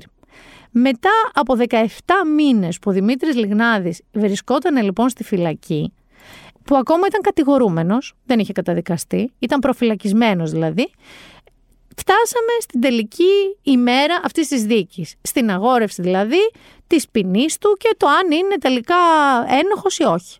Και ανακοινώνουν λοιπόν ότι είναι ένοχος για δύο βιασμούς ανηλίκων από τους τέσσερις για τους οποίους κατηγορείται και αρχίζει, περιμένουν πλέον την ποινή, είναι 12 χρόνια τελικά κάθειρξη η ποινή και εκεί που αρχίζουν και γράφονται κάποια πράγματα έτσι και στα social media και στα media, έρχεται μπαμ, α, ζητάει ελαφρυντικά ο συνήγορος του Αλέξης Κούγιας, αρνούνται, δεν δέχονται κανένα ελαφρυντικό σε αυτήν την ποινή και λες, οκ, αυτό έγινε. Και εκεί έρχεται το hold my beer. Γιατί αφού λοιπόν δεν το αναγνωρίζουν κανένα ελαφρυντικό και αφού λοιπόν είναι ήδη 17 μήνες μέσα, γιατί προφανώς δεν έκριναν τότε ότι να δώσει εγγύηση και να βγει να περιμένει τη δίκη του ελεύθερο σπίτι του. Όχι. Άρα θεώρησαν ότι είναι επικίνδυνος να φύγει από τη χώρα, ότι υπάρχει κίνδυνος να ξανατελέσει τα δικήματα για τα οποία τον κατηγορούσαν, των βιασμών. Πάντως θεώρησαν ότι θα μείνει προφυλακιστέο. Και έτσι και έγινε. Και ξαφνικά σου δίνουν 12 χρόνια, σε κρίνουν ένοχο για δύο βιασμούς ανηλίκων. Και τι συμβαίνει, Γιάννη μου, μετά; Ζητάει αναστολή και τον αφήνουν ελεύθερο τον βγάζουν έξω. Ότι ναι, άσκησε έφεση, μέχρι λοιπόν δευτεροδίκος πια να πάει να δικαστεί, η έφεσή του θα είναι έξω. Θα είναι στο σπίτι του. Δηλαδή, νομικά να ξέρετε ότι αυτό στέκει. Δεν είναι παράνομο. Δεν είναι δηλαδή παράνομο το ότι κάποιος ο οποίος καταδικάζεται ασκεί έφεση και σου λέει ότι θα με ξαναπάτε σε δίκη, θα ξαναδικαστώ, ασκώ έφεση, ούτε το να ζητήσει αναστολή, να βγει από τη φυλακή μέχρι να εκδικαστεί η έφεσή του. Ούτε αυτό είναι παράλογο.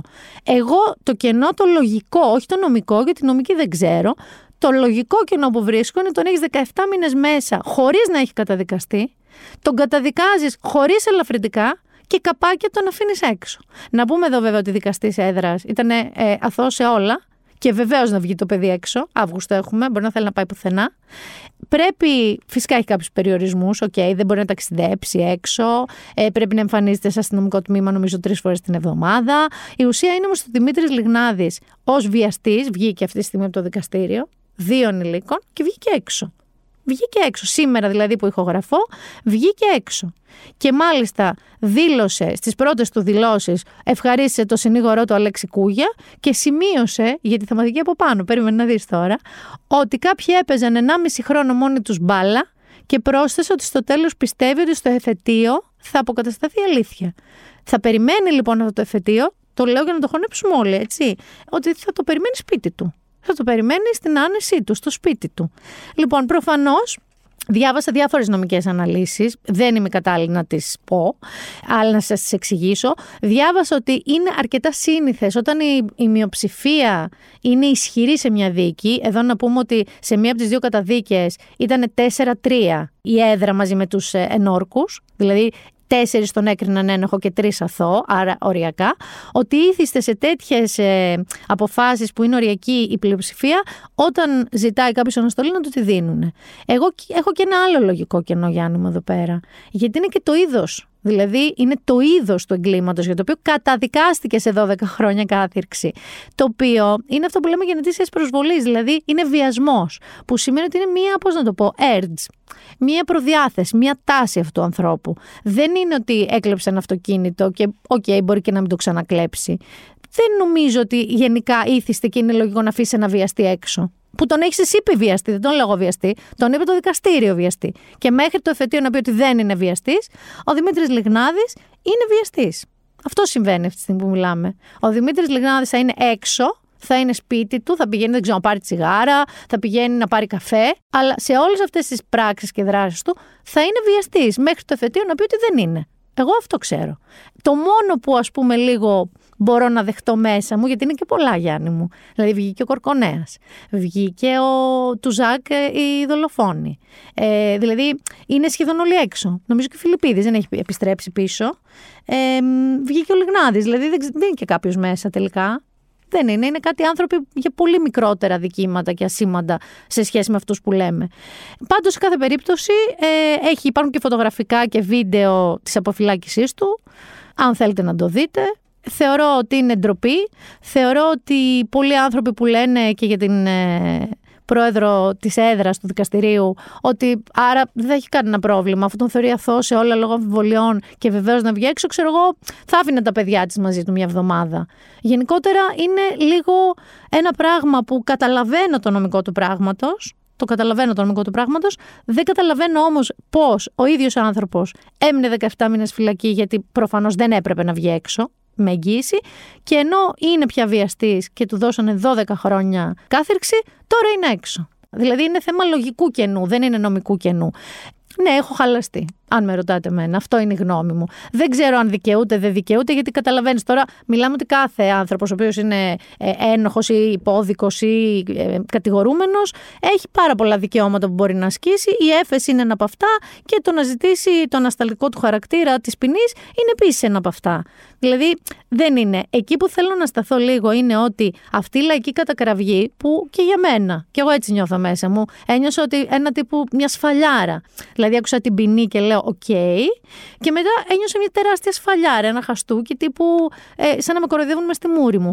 Όμως η λαϊκή κατακραυγή γενικότερα και η βοή δεν, εδώ δεν δικάζουμε πια δια της βοής όπως παλιά στην αρχαιότητα.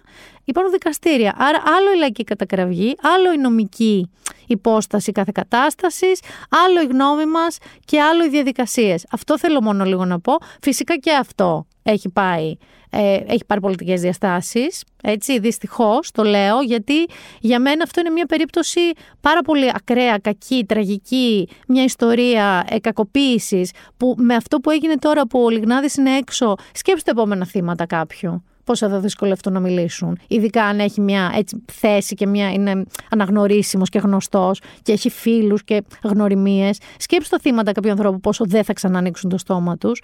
Αλλά θέλω να πω ότι δεν μπορούμε να υποκαταστήσουμε εμείς τα δικαστηρία. Και καλό είναι η πολιτική, η οποία φαίνονται ναι, με να μην κάνουμε εκλογές, αλλά να λυσάνε για τοξικό κλίμα. Να λυσάνε όμως ότι εκμεταλλεύονται πια τα πάντα και δεν αφήνουν κάτι να είναι ένα κοινωνικό ζητούμενο. Πραγματικά ένα απέσιο κοινωνικό ζητούμενο. Πρέπει να έχει πολιτική χρειά. Εγώ και εκεί χαλιέμαι. Ε, δεν θα με ακούσετε εμένα εδώ να ουρλιάζω για τέτοια περιστατικά. Θα σας πω πολύ ειλικρινά τη γνώμη μου και σας είπα ότι χαλάστηκα πάρα πολύ και το θεωρώ ηθικά λάθος. Αλλά από εκεί και πέρα νομικά θα δούμε. Θεωρώ ότι το εφετείο δεν θα τον αθώσει. Έτσι ελπίζω. Ελπίζω έτσι, γιατί είπαμε hold my beer. Θα περάσω σε ένα άλλο για τα πανηγύρια, Γιάννη, που έχει και free the nipple διάσταση. Μεταξύ των διάσημων που ήρθαν στην Ελλάδα είναι, την ξέρεις, μια Κιάρα Φεράνη. Είναι μια blogger πασίγνωστη, μιλάμε εκατομμύρια, δεκάδες, εκατοντάδες εκατομμύρια followers. Εμφανίστηκε λοιπόν στην Ήδρα, που έχει την τιμητική της, γιατί υπάρχει και αυτή η έκθεση του Jeff Koons στα πρώην σφαγεία της Ήδρας και σειραίει πολύ γνωστός κόσμος, ε, με σκάφος φυσικά, δεν ανέβηκε και άρα τώρα το καλτερίμι, τόπλες, με δύο καρδούλες στη θέση του στήθους της. Και λέει Free the fucking nipple, το οποίο όμως δεν ξεκινάει από αυτή. Λοιπόν, είναι μία ηθοποιός. Η Florence Pugh. Μπορείτε να διαβάσετε πολύ, ένα πολύ ωραίο άρθρο στο Ladylike για αυτήν. Εγώ τη λάτρεψα, το έχεις δει το Midsommar; Ένα ωραίο thriller. Έτσι, τρόμο, περίεργο, λίγο αρρωστημένο. εγώ την αγάπησα πολύ, ιδιαίτερα εκεί. Η Florence Pugh, λοιπόν, ήταν καλεσμένη σε μία επίδειξη του Βαλεντίνο. Ωραία. Ήταν ε, καλεσμένη του σχεδιαστή στη Ρώμη, στα Spanish Steps, τα περίφημα μου έχει πάει Ρώμη και τα σκαλιά. Λοιπόν, και φόρεσε ένα ρούχο του. Ένα φούξι εντυπωσιακό ρούχο του. Όλα καλά μέχρι εδώ. Κούκλα, κούκλα, η οποία είναι και πολύ body positive, είναι και λίγο κοντούλα, δεν είναι αυτό το κατάλληλο Βαλκύρια, είναι πολύ ωραίο κούκλα κορίτσι. Φαινόντουσαν τα στήθη της. Ήταν διάφανο το πάνω μέρος. Έχει πολύ μικρό στήθος. Αυτά, μέχρι εδώ. Το Instagram κατάφερε και τον πέρασε το σκόπελο. Δεν της κατέβασε τη φωτογραφία που το Instagram ε, δέχεται να ανέβουν τέρατα, τέρατα, δηλαδή φίλτρα, παραμορφωμένοι άνθρωποι και αυτά, αλλά μη δει ρόγα, μη δει νίπολ. Λοιπόν, πέρασε το σκόπελο του Instagram και φυσικά τι άρχισε Γιάννη μου. Ούτε αυτό που φαντάζεσαι, τύπου σοκ και δεν τρέπεσαι μωρή που τα πέταξε όλα έξω. Όχι, όχι, όχι. όχι. Σχολίασαν ότι δεν έχει μεγάλο στήθος ότι πώς τόλμησες Μωρή να βάλεις αυτό το ρούχο, όχι γιατί φαίνεται το στήθος σου, αλλά πώς τόλμησες να βάλεις έχοντας αυτό το στήθος. Και φυσικά πολύ πληρωμένη απαντησούλα της ίδιας της Φλόρενς και δεν θα άλλαζα λέξη. Και λέει λοιπόν η Φλόρενς, ακούστε. Ήξερα όταν φόρεσα αυτό το απίστευτο φόρεμα Βαλεντίνο ότι δεν υπήρχε περίπτωση να μην υπάρξουν σχόλια γι' αυτό. Άσχετα με το αν ήταν θετικά ή αρνητικά. Όλοι ξέραμε τι κάναμε. Ήμουν ενθουσιασμένη που το φορούσα, δεν είχα το παραμικρό άγχος ούτε πριν, ούτε κατά τη διάρκεια, ούτε καν τώρα. Αυτό που είχε πολύ ενδιαφέρον να παρακολουθήσει κανείς, και εδώ είναι που σηκώνεις όρθιος, κάνεις ένα standing ovation και συνεχίζεις, είναι πόσο εύκολο είναι για τους άντρες να καταστρέψουν εντελώς το σώμα μιας γυναίκας δημοσίως. Περήφανα για να το δουν όλοι. Το κάνετε ακόμα και όταν έχετε τους τίτλους εργασίας και τα email σας στον bio. Γιατί ξέρεις, κανείς δεν το κάνει με το αληθινό το όνομα. Λέγεται ε, Tough Guy 1832 και το mail του είναι κάτι αντίστοιχο. Αναρωτήθηκε η Florence Pugh. Δεν είναι η πρώτη φορά και σίγουρα δεν είναι η τελευταία που μια γυναίκα θα ακούσει όλα όσα είναι λάθος με το σώμα της από ένα πλήθος αγνώστων, αλλά αυτό που είναι πραγματικά ανησυχητικό είναι το πόσο χιδαίοι μπορείτε να είστε ορισμένοι άντρες. Ευτυχώς έχω συμβιβαστεί με τις πολυπλοκότητες του κορμιού μου, που ουσιαστικά με κάνουν αυτό που είμαι. Είμαι χαρούμενη με όλες τις ατέλειες που δεν άντεχα καν να βλέπω όταν ήμουν 14 ετών. Και άλλο ένα πολύ μεγάλο χειροκρότημα στη Florence Pugh, γιατί τα κορίτσια τα 14 χρόνια αυτή τη στιγμή, γιατί παλιά ξέρεις, κατηγορούσαμε τα περιοδικά μόδας. Τώρα αρκεί να έχουν TikTok, Instagram, Facebook για να αποκτήσουν 2 δισεκατομμύρια κόμπλεξ, γιατί δεν είναι σαν την Kim Kardashian. Και συνεχίζει η Florence. Ζω στο σώμα μου εδώ και αρκετό καιρό. Ξέρω καλά το μέγεθος του στήθου μου και δεν με τρομάζει. Το πιο ανησυχητικό είναι γιατί φοβάσαι τόσο το στήθος εσύ. Μικρό, μεγάλο, αριστερό, δεξί, μόνο ένα, ίσως κανένα. Τι είναι τόσο τρομακτικό με κάνει να αναρωτιέμαι τι σας συνέβη που σας δίνει τέτοια χαρά να εκφράζετε τόσο δυνατά τη δυσαρέσκειά σας για το μέγεθος του στήθους και του σώματός μου. Είμαι πολύ ευγνώμων που μεγάλωσα σε ένα νοικοκυριό με πολύ δυνατές υποστηρικτικές γυναίκες με καμπύλες. Μεγαλώσαμε για να βρίσκουμε δύναμη στις πτυχές του σώματός μας. Να εκφράζουμε πώς αν τα νιώθουμε, πάντα ήταν η αποστολή μου σε αυτή τη βιομηχανία να λέω fuck this and that. Χέστο και αυτό και εκείνο. Όντως η Florence Pugh που δεν έχει παίξει ποτέ με τους κανόνες της βιομηχανίας του θεάματος, έτσι όπως τους ξέρουμε, στο Hollywood και όχι μόνο. Είναι ένα indie, γνήσια indie κορίτσι, που αυτό που λέμε τραβάει το δικό της δρόμο. Έχει τη δική της κοσμοθεωρία, τη δική της αισθητική και δεν έχει αναγκαστεί να έτσι υποκύψει σε κανένα από αυτά τα κλισέ πρότυπα. Γιατί να ξέρετε ότι ακόμα και τα εναλλακτικά πρότυπα του Hollywood κλισέ είναι. Τους ορίζουν πώς να είσαι εναλλακτικός. Και συνεχίζει και λέει ότι κάθε φορά που κάποιος περιμένει το σώμα μου να μεταμορφωθεί σε μια άποψη για το τι είναι καυτό ή σεξουαλικά ελκυστικό, του λέω χέσε με. Φόρεσα αυτό το φόρμα γιατί ξέρω. Αν το 2022 είναι τόσο εύκολο για εσάς να είστε κακοποιητικοί δημόσια απέναντι στις γυναίκες, τότε η απάντηση είναι ότι εσείς δεν ξέρετε. Μεγαλώστε, σεβαστείτε τους ανθρώπους, σεβαστείτε τα σώματα, σεβαστείτε όλες τις γυναίκες, σεβαστείτε τους ανθρώπους. Η ζωή θα γίνει πολύ πιο εύκολη, σας το υπόσχομαι. Και αιτία για όλα αυτά, βέβαια, παιδιά, είναι δύο χαριτωμένες μικρές ρόγες. Και η τελευταία φωτογραφία είναι λέει η Πιούγκ, είναι για όσους νιώθουν πιο άνετο όταν αυτή η ίντσα πιο σκούρου δέρματος είναι καλυμμένη. Βάζει τα χέρια της μπροστά στο στήθος της. Αυτό ήθελα να σας πω είναι ότι εν γνώστης φυσικά, γιατί μου στείλετε διάφοροι τι γνώμη έχεις γι' αυτό; Δεν τα έβαλε για να προκαλέσει. Ναι, να προκαλέσει το σωστό σχόλιο στις αναμενόμενες αντιδράσεις που είχε. Το έβαλε γιατί καταρχάς ήταν ένα υπέροχο φόραμα. Το έβαλε γιατί δεν τρεπότανε. Θα μπορούσε να βάλει σουτιέν.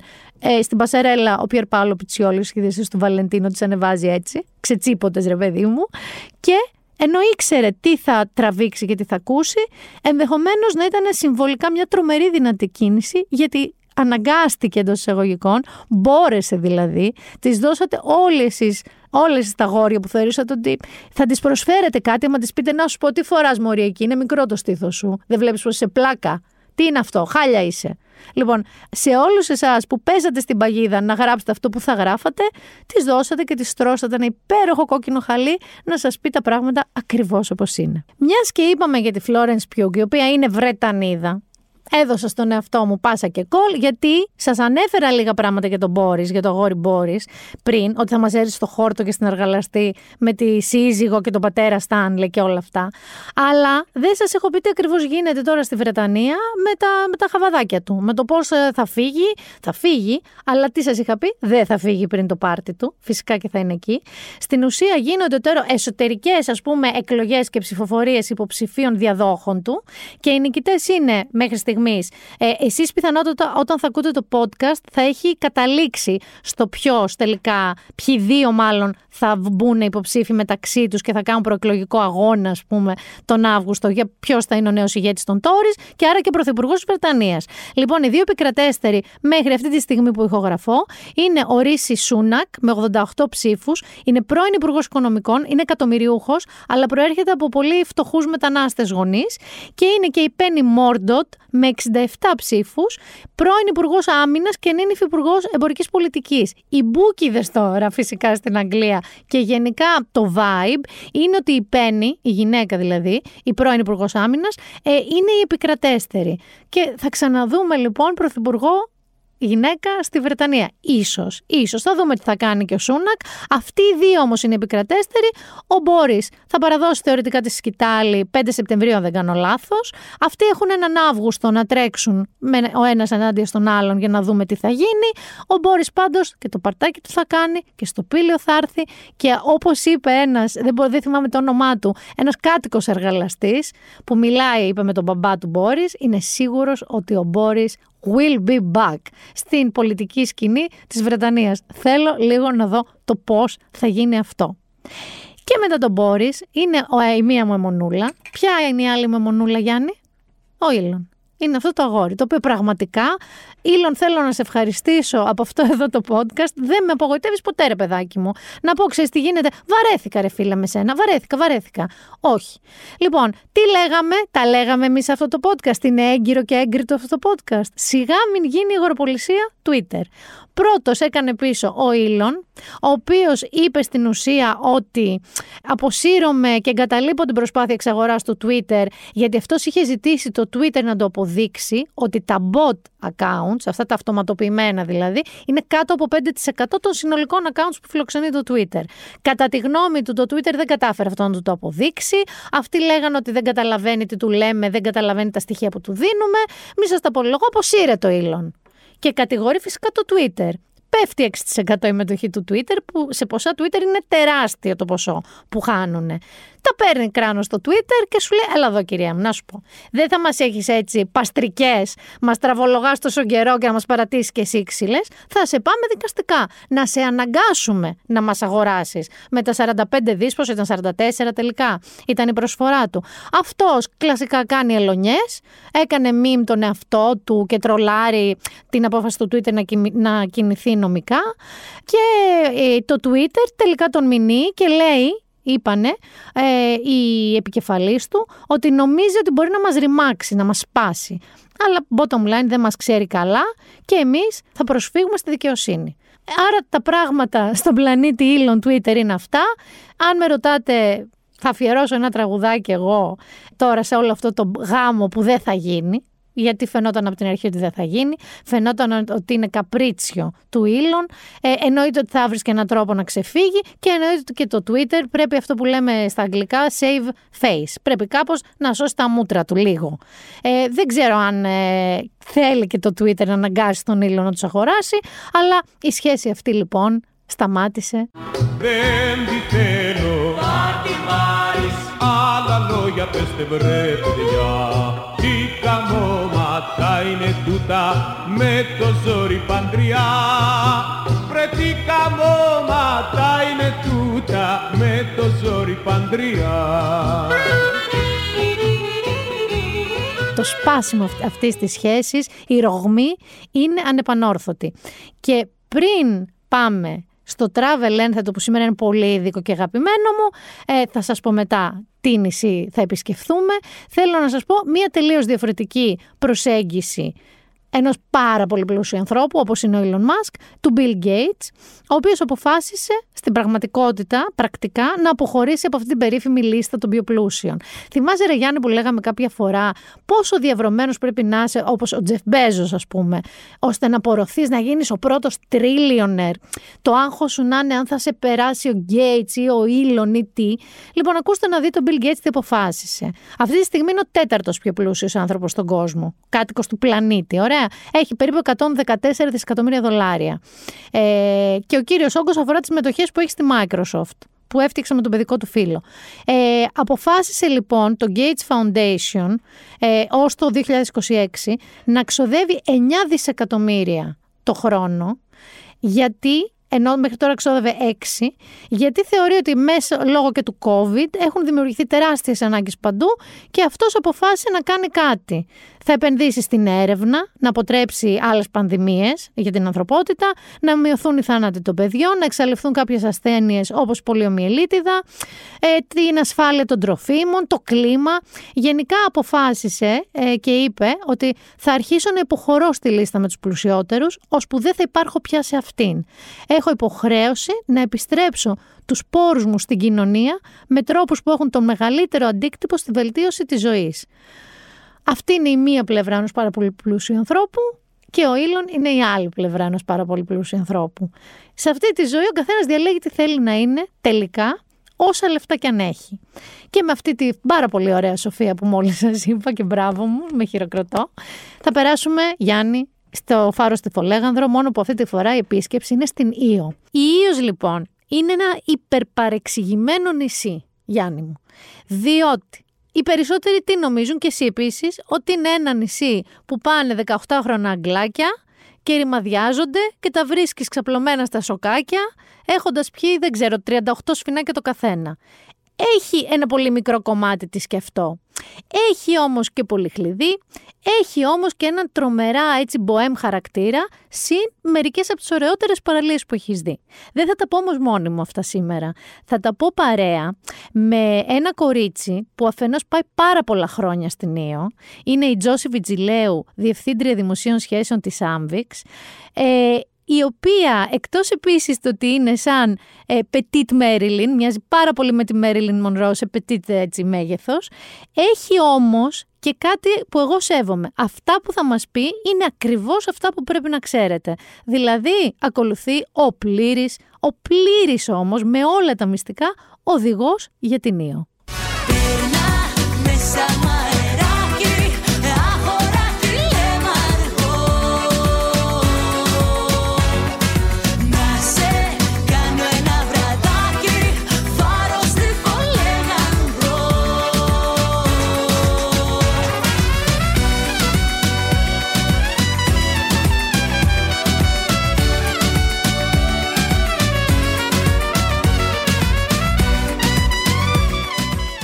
Γεια σου μικρή μου Μέριλιν.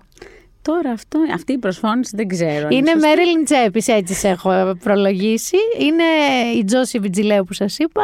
Και θέλω εδώ να πω ότι πάντα γνωριζόμαστε πάρα πολλά χρόνια. Ναι. Αλλά νομίζω ότι αυτή η συμπάθεια έγινε αγάπη και έρωτας στην Ήο. Και εγώ έτσι νομίζω. Όλα ξεκίνησαν ένα βράδυ στην Ήο. Οπότε θεωρώ ότι δεν υπάρχει κάποιος άλλος που θα ήθελα να μου πει για την Ήο, εκτός από σένα, πόσα χρόνια πας. Νομίζω ότι φέτος εσύ ως κλείνω τα 15. Είναι ο άνθρωπος ο οποίος πάει 15 χρόνια στην Ήο, δηλαδή έχεις περάσει όλες τις, τις φάσεις λογικά. Ναι, Όλες. Θέλω να ξεκινήσουμε για την Ήο. Γιατί όταν έλεγα, όταν είχα έρθει στην Ήο, ότι πήγα στην Ήο, μου λέγανε πω, πω. Και λέω, τι λέτε; Τι μαγεία είναι αυτό το νησί. Είναι ένα νησί τριών ταχυτήτων. Δηλαδή, τι εννοώ. Είναι ένα νησί που ναι, έχει την πιτσιρικαρία, την Αγγλίλα, ένα μικρό κομμάτι της και συγκεκριμένη εποχή κιόλας, πιο πολύ προς ναι. Ιούλιο. Τέλη Ιουλίου. Γιατί μετά δεν έχουν και λεφτά, είναι πιο ακριβά τα πράγματα. Έχει ένα κομμάτι σούπερ χλειδί και αυτό και Σκάφη. σκάφη και ηλιοβασιλέματα με όπερα και floating μαξιλάρες και τέτοια. Και έχει και ένα κομμάτι που είναι εσύ και εγώ στο τρίτο κομμάτι. Άνθρωποι κανονικοί, λίγο μποέμ, λίγο που θέλουν ε, καλή ποιότητα υποδομών. Σωστά. Δηλαδή θέλουν ωραία ξενοδοχεία και ωραίο φαγητό, αλλά θέλουν και αυτό το της φύσης, μιας συγκλονιστικής θάλασσας και δυνατότητα και απομόνωσης και παρταρίσματος, όπως σου βγει. Ναι, εγώ την Ήο τη λέω αλλιώς. Λέω ότι η Ήος είναι και του λιμανιού και του σαλονιού. Ναι, είναι. Ναι. Και ο καθένας μπορεί να κάνει τα πάντα. Σίγουρα πάντως αν πάτε πολλές μέρες ή δεν βαριέσαι. Όχι. Αυτό είναι σίγουρο. Ε, μπορείς να κάνεις πολλά και διαφορετικά πράγματα. Δηλαδή, πιστεύω και 10 μέρες δεν σου φτάνουν για να Συμφωνώ. πάρεις μια γερή γεύση από το νησί. Δεν σου φτάνουν. Γιατί αν πεις ότι. Καταρχάς, εγώ θυμάμαι ότι ξυπνάγαμε και λέγαμε: Λοιπόν, θέλουμε σήμερα απομόνωση και ε, ταβερνάκι τύπου με το βρακί. Την άλλη μέρα ξυπνάγαμε και λέγαμε: Θέλουμε να φάμε λίγο καλά σήμερα. Μία μέρα είπαμε «Μ, να έχει κανένα ασιατικό και φάγαμε ένα από τα ωραιότερα ταϊλανδέζικα που έχω φάει στη ζωή μου. Και ποιος το είχε πει αυτό το tip; Ποιος μου το είχε πει αυτό το tip; Λοιπόν, πάμε ένα-ένα. Συνήθως Ναι. ξεκινάμε από τις παραλίες εδώ πέρα. Ωραία. Λοιπόν, έχεις αγαπημένη εσύ; Κοίτα, καταρχήν η Ιως έχει 35.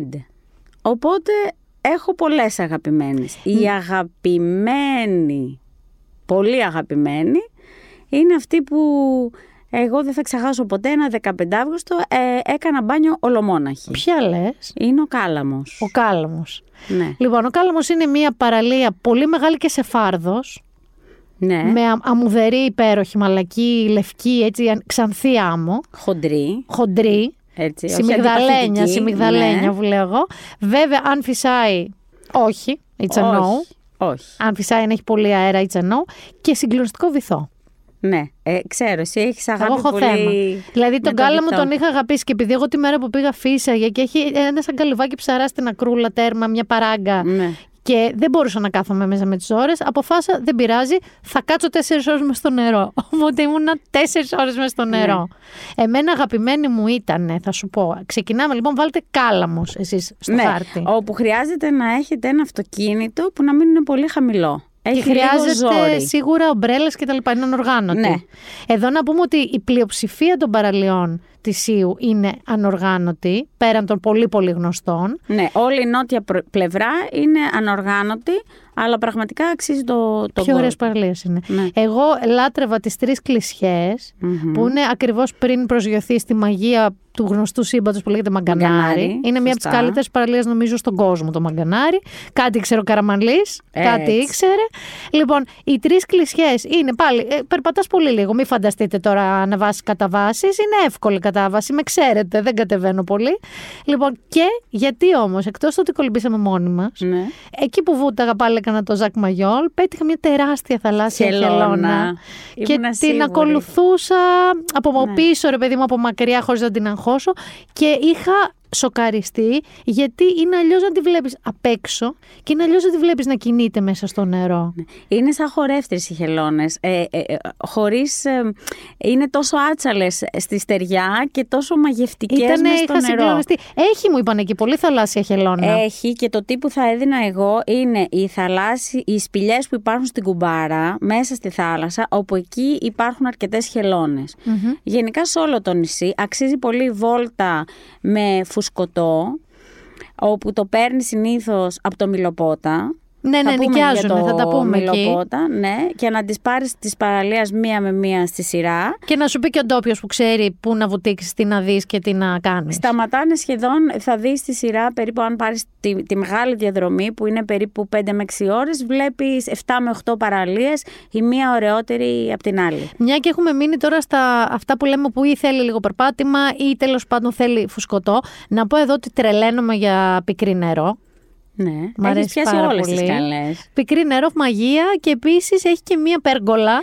Μπράβο που ανεβαίνεις. Ναι, και στέκεσαι και, κάτω στην παραλία έχει και ένα. μ, Σαν σα στέγαστρο, Σαν σαν πέργολα στέγαστρο, πάλι. που Ναι. σημαίνει ότι αν εσείς είτε έχετε δικό σας φουσκωτό, είτε νοικιάστε να σας πάει να σας αφήσει και θέλετε να βγάλετε τα συμπράγκαλά σας να φάτε, να κάνετε ένα τσιμπούσι σε μια ερημική παραλία, είναι τέλειο εκεί. Είναι Ναι. υπέροχο. Έχει, έχει αυτή την υποδομή.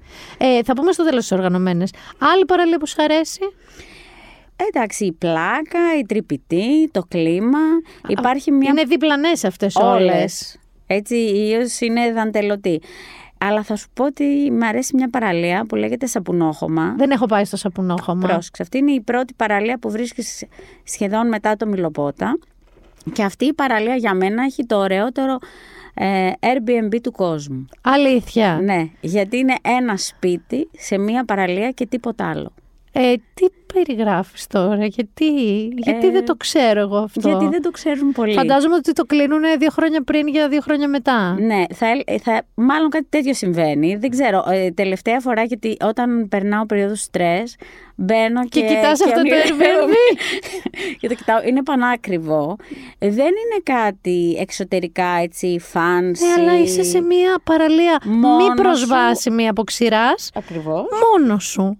Ναι, με την παρέα σου. Εντάξει, δεν υπάρχει αυτό το πράγμα. Είναι η απόλυτη πολυτέλεια αυτό που μου λες τώρα. Να πούμε ότι αν είναι γυμνιστές, κολιτσάνι, Ναι, πολύ ωραία παραλία επίσης. ωραία. Μικρούλα. βέβαια, πολύ μικρή, ε, αλλά όταν ε, δει ο ήλιος, γίνεται, πέφτει σκιά και δεν μπορείς να κάτσεις να ψηθείς με τις ώρες. Ναι, και πέφτει νωρίς η σκιά, έχεις Ναι. δίκιο. Παρ' όλα αυτά, μου γουστάρετε γυμνισμό, εκεί νομίζω είναι από τις παλιότερες κιόλας παραλίες γυμνιστών των Ναι. κυκλάδων. Η Ίος είχε μια παράδοση εκεί. Ναι, Οπότε έτσι είναι πολύ κολιτσάνι. χίπικη, Πολύ, κολιτσάνι. πολύ, πολύ χίπικη. Εκεί έχω, γνωρί... έχω συναντήσει ένα κοινό μας φίλο, θα σου το πω μετά. Εκτός τέτοιο. Άλλη, λοιπόν, εγώ θα σου πω τώρα την πρώτη παραλία που είδα ever στην Ίο, την πρώτη μου μέρα που έφτασα. Και τρελάθηκα. Ήταν μια μέρα με ήπιο μελτέμι, ήπιο, δηλαδή ένα τεσσαράκι, ας πούμε. Ναι. Και για Τίποτα. κά- Αυτό δεν είναι τίποτα. μελτέμι Δεν για είναι. τις Ήταν Κυκλάδες. τέσσερι-πέντε, αλλά ήσαν να έχει κυματάκι. Δεν ήταν υποφόρο. Ναι. Πήγαμε λοιπόν στην Ψάθη. Α, μάλιστα. Που- Απένα, εσύ θα είσαι στην Ηρακλιά, εγώ θα είμαι Ακριβώς. στην Ψάθη. Είναι ακριβώς φάτσα στην Ηρακλιά, λοιπόν. Επίσης, η Ιω, το αγαπημένο χόμπι του Άρη, ήταν σε όποια παραλία ήμασταν να προσπαθεί να μαντέψει ποιο νησί είναι Είναι απέναντι. απέναντι. Γιατί επειδή οι- οι παραλίε τη Ιου δεν είναι σε μία μεριά, βλέπεις τελείως διαφορετικά νησιά από κάθε πλευρά. Λοιπόν, η Ψάθη ήταν τόσο ρετρό. Με τις αφημένες ομπρελίτσες του Δήμου εικάζω. Και τόσο ωραία. Και τόσο κολπάκια, κολπάκια, κολπάκια επίσης. Και άγρια, Άγρια. κάπως. Άγρια. Άγρια. Και μετά είχα φάει, μετά θα πάμε στις ταβέρνες, στην ταβέρνα από πάνω στην Αλονίστρα. Ε, Που έχει και κάτι τεράστια κάφκαλα από χελώνες που έχουν πεθάνει, ας πούμε, Πεθάνει. και τις έχουν βρει. Ε, θα πούμε μετά για το φαγητό. Και επίσης την ίδια λογική, νομίζω είναι προς την ίδια μεριά, είναι η Αγία Θεοδότη. Σωστά. Ε, λίγο πιο έτσι εξευγενισμένη γιατί έχει και εξαπλώστρες. Ναι, ναι, ναι. Εγώ συνήθως, ε, επειδή οι εξαπλώσεις είναι και δεξιά και αριστερά, εγώ προτιμώ την αριστερή πλευρά Κι εγώ. γιατί κάτω είναι λίγο, έχει πλάκα και γλιστράει. Καλύτερη είναι η αριστερή λοιπόν και πλευρά. να ξέρεις ότι επειδή υπάρχει κάποιος που εκτρέφει κάτι άλογα εκεί. Μου έτυχε, πήγα δύο φορές στην Αγία Θεοδότη. Και τα είχε βγάλει να τα ποτίσει. Παιδιά και τα άλογα, ναι, ήταν και μπαίνανε στο νερό και περπατούσαν χαλαρά, καθόντουσαν. Ήταν τόσο όμορφο, αλλά και σουρεαλιστικό, γιατί ήταν σαν το ανέκδοτο μπαίνει ένα άλογο σε ένα Σε ένα μπαρ. μπαρ. Δηλαδή καθόμασταν όλοι εκεί ξαφνικά δεν είχαμε δει τον ιδιοκτήτη του και σκάει ένα άλογο και μπαίνει στη θάλασσα. Και με ό,τι. Και τον ξαναείδαμε αυτόν τον κύριο. Τα φέρνει κάτω να τα δροσίσει. Όχι, δεν, το, δεν μου έχει τύχει ποτέ, αλλά ποτέ δεν είναι αργά. Τα επόμενα 15 Στο εύχομαι- χρόνια στο δεν εύχομαι μπορεί. φέτος. Πάμε στις οργανωμένες, γιατί σας έχουμε πει, πικρίνε... Α, υπά- υπάρχει και η παραλία τώρα του παπά, Ναι, το ριάκι, πώς λέγεται, του παπά, το κάτι είναι, του παπά τέλος πάντων, το οποίο όμως το πια νερό δεν- του παπά. Το νερό του παπά, το οποίο πια δεν μπορείτε να πάτε. Όχι, μπορείτε να πάτε μόνο με σκάφος. Δεν θα σας αφήσουν να πλησιάσετε την παραλία γιατί έχει χτιστεί ένα ξενοδοχείο που δυστυχώς ε, κάνει χρήση όλης της παραλίας. Και δεν μπορείτε να πάτε. Ναι. Είναι ένα resort πολύ luxury κτλ. Αλλά δεν μπορείς πια να πας σε μία από τις πολύ ωραίες παραλίες και Δυστυχώς. απάνεμη. Ήταν και από τις απάνεμες ο παπάς. Ε, ωραία, νομίζω τις παραλίες καλύψαμε. Αφήσαμε τις μεγάλες. Ναι. Τα έπι. Λοιπόν, μαγκανάρι, πού σου αρέσει να πηγαίνεις; Προσπιάμε, γιατί το μαγκανάρι είναι χανές. Είναι... Ναι. Το... Μην αγχωθείτε ότι δηλαδή, άμα πάτε ανοργάνωτα, δεν θα Δεν θα χωράτε. χωράτε, ναι. Χωράει η μισή Αθήνα, άμα θέλει. Νομίζω ότι γενικά στην Ήο δεν υπάρχει παραλία που να μην χωράει. Δεν, δεν υπάρχει καμία παραλία που να είναι εντελώς γεμάτη. Ακόμα και οι πιο οργανωμένες. Ισχύει αυτό. Ναι. Ισχύει. Λοιπόν, εμένα το μαγκανάρι μου αρέσει προς τη δεξιά πλευρά Και του. εμένα πίσω, Ε. που είναι μετά οι δύο μικρές. Μπράβο, Στο τέρμα ε. της μεγάλης. Ακριβώς, Κι εγώ εκεί που εκεί. είναι οι Αντώνιδες. Ναι, ναι, ναι, και εγώ εκεί. Και Τα δύο εστιατόρια. Έχει σημεία που έχει ξαπλώστρες στο μαγκανάρι, αλλά έχει και ένα χανές κομμάτι που είσαι, ξέρεις, εσύ και Εντελώς, φύση. ναι. Είναι Ναι, ναι. πισίνα, είναι ζεστή, αλλά όχι αυτό της ελαφωνής το πολύ ζεστό. Όχι. Αλλά δεν παγωμένα νερά. Όχι, όχι, δεν είναι αυτό το κυκλαδίτικο μπαίνεις και μένεις. Όχι, είναι, παιδιά ο- σαν να είναι η τέλεια θερμοκρασία, η τέλεια άμμος.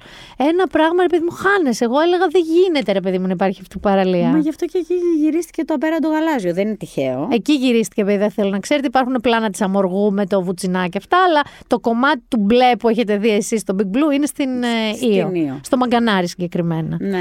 Και μετά, για όσους θέλετε αντίστοιχου κάλους, πολύ πιο κρύα νερά, αλλά λευκή άμμο γαλάζια, είναι ο Μιλοπότα, που είναι ο πιο κοντινός στο γυαλό και στη χώρα. Ναι.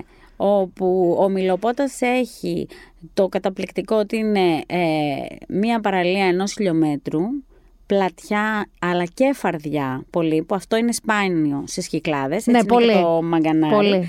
Και έχει αυτή τη φοβερή άμμο την χοντρή, όπου εκεί πέρα και να έχει αέρα, Παιδιά, ναι, δεν σε δεν ταλαιπωρεί. έχεις αμοβολή. Λοιπόν, εκεί υπάρχουν στη σειρά πάρα πολλά beach bars με διαφορετικές ξαπλώστερε ο καθένας. Ναι, για όλα τα γούστα. Για όλα τα γούστα. Μπορείς να βάλεις και την ομπρελίτσα σου κάτω. Έχει σημείο 100%.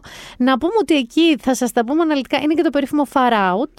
Ναι, Το οποίο είναι, ναι, το, του παρταρίσματος στο κάγκελο, με πιτσιρίκια, με αφρούς μέσα, με δική του πισίνα. Μην τυχόν και ακουμπήσετε αυτή την πισίνα ποτέ, αν είστε ενήλικες. αλλά μπορείτε να φάτε πίτσα δίπλα, η οποία στην πληροφορία είναι και πολύ καλή. η Καλά, πίτσα του διάβασα ότι στο far out φέτος, μου το είπε φίλος μου βασικά, έρχεται μια τρομερή DJ, η Νίνα Κράβιτς, που ας πούμε εγώ θα έκανα κράνα πάνω να τη δω. Δε- Έρχονται ε, ε, γενικά. Είναι πάρα πολύ γνωστό το Far Out σε παγκόσμιο επίπεδο. Ισχύει. Ναι.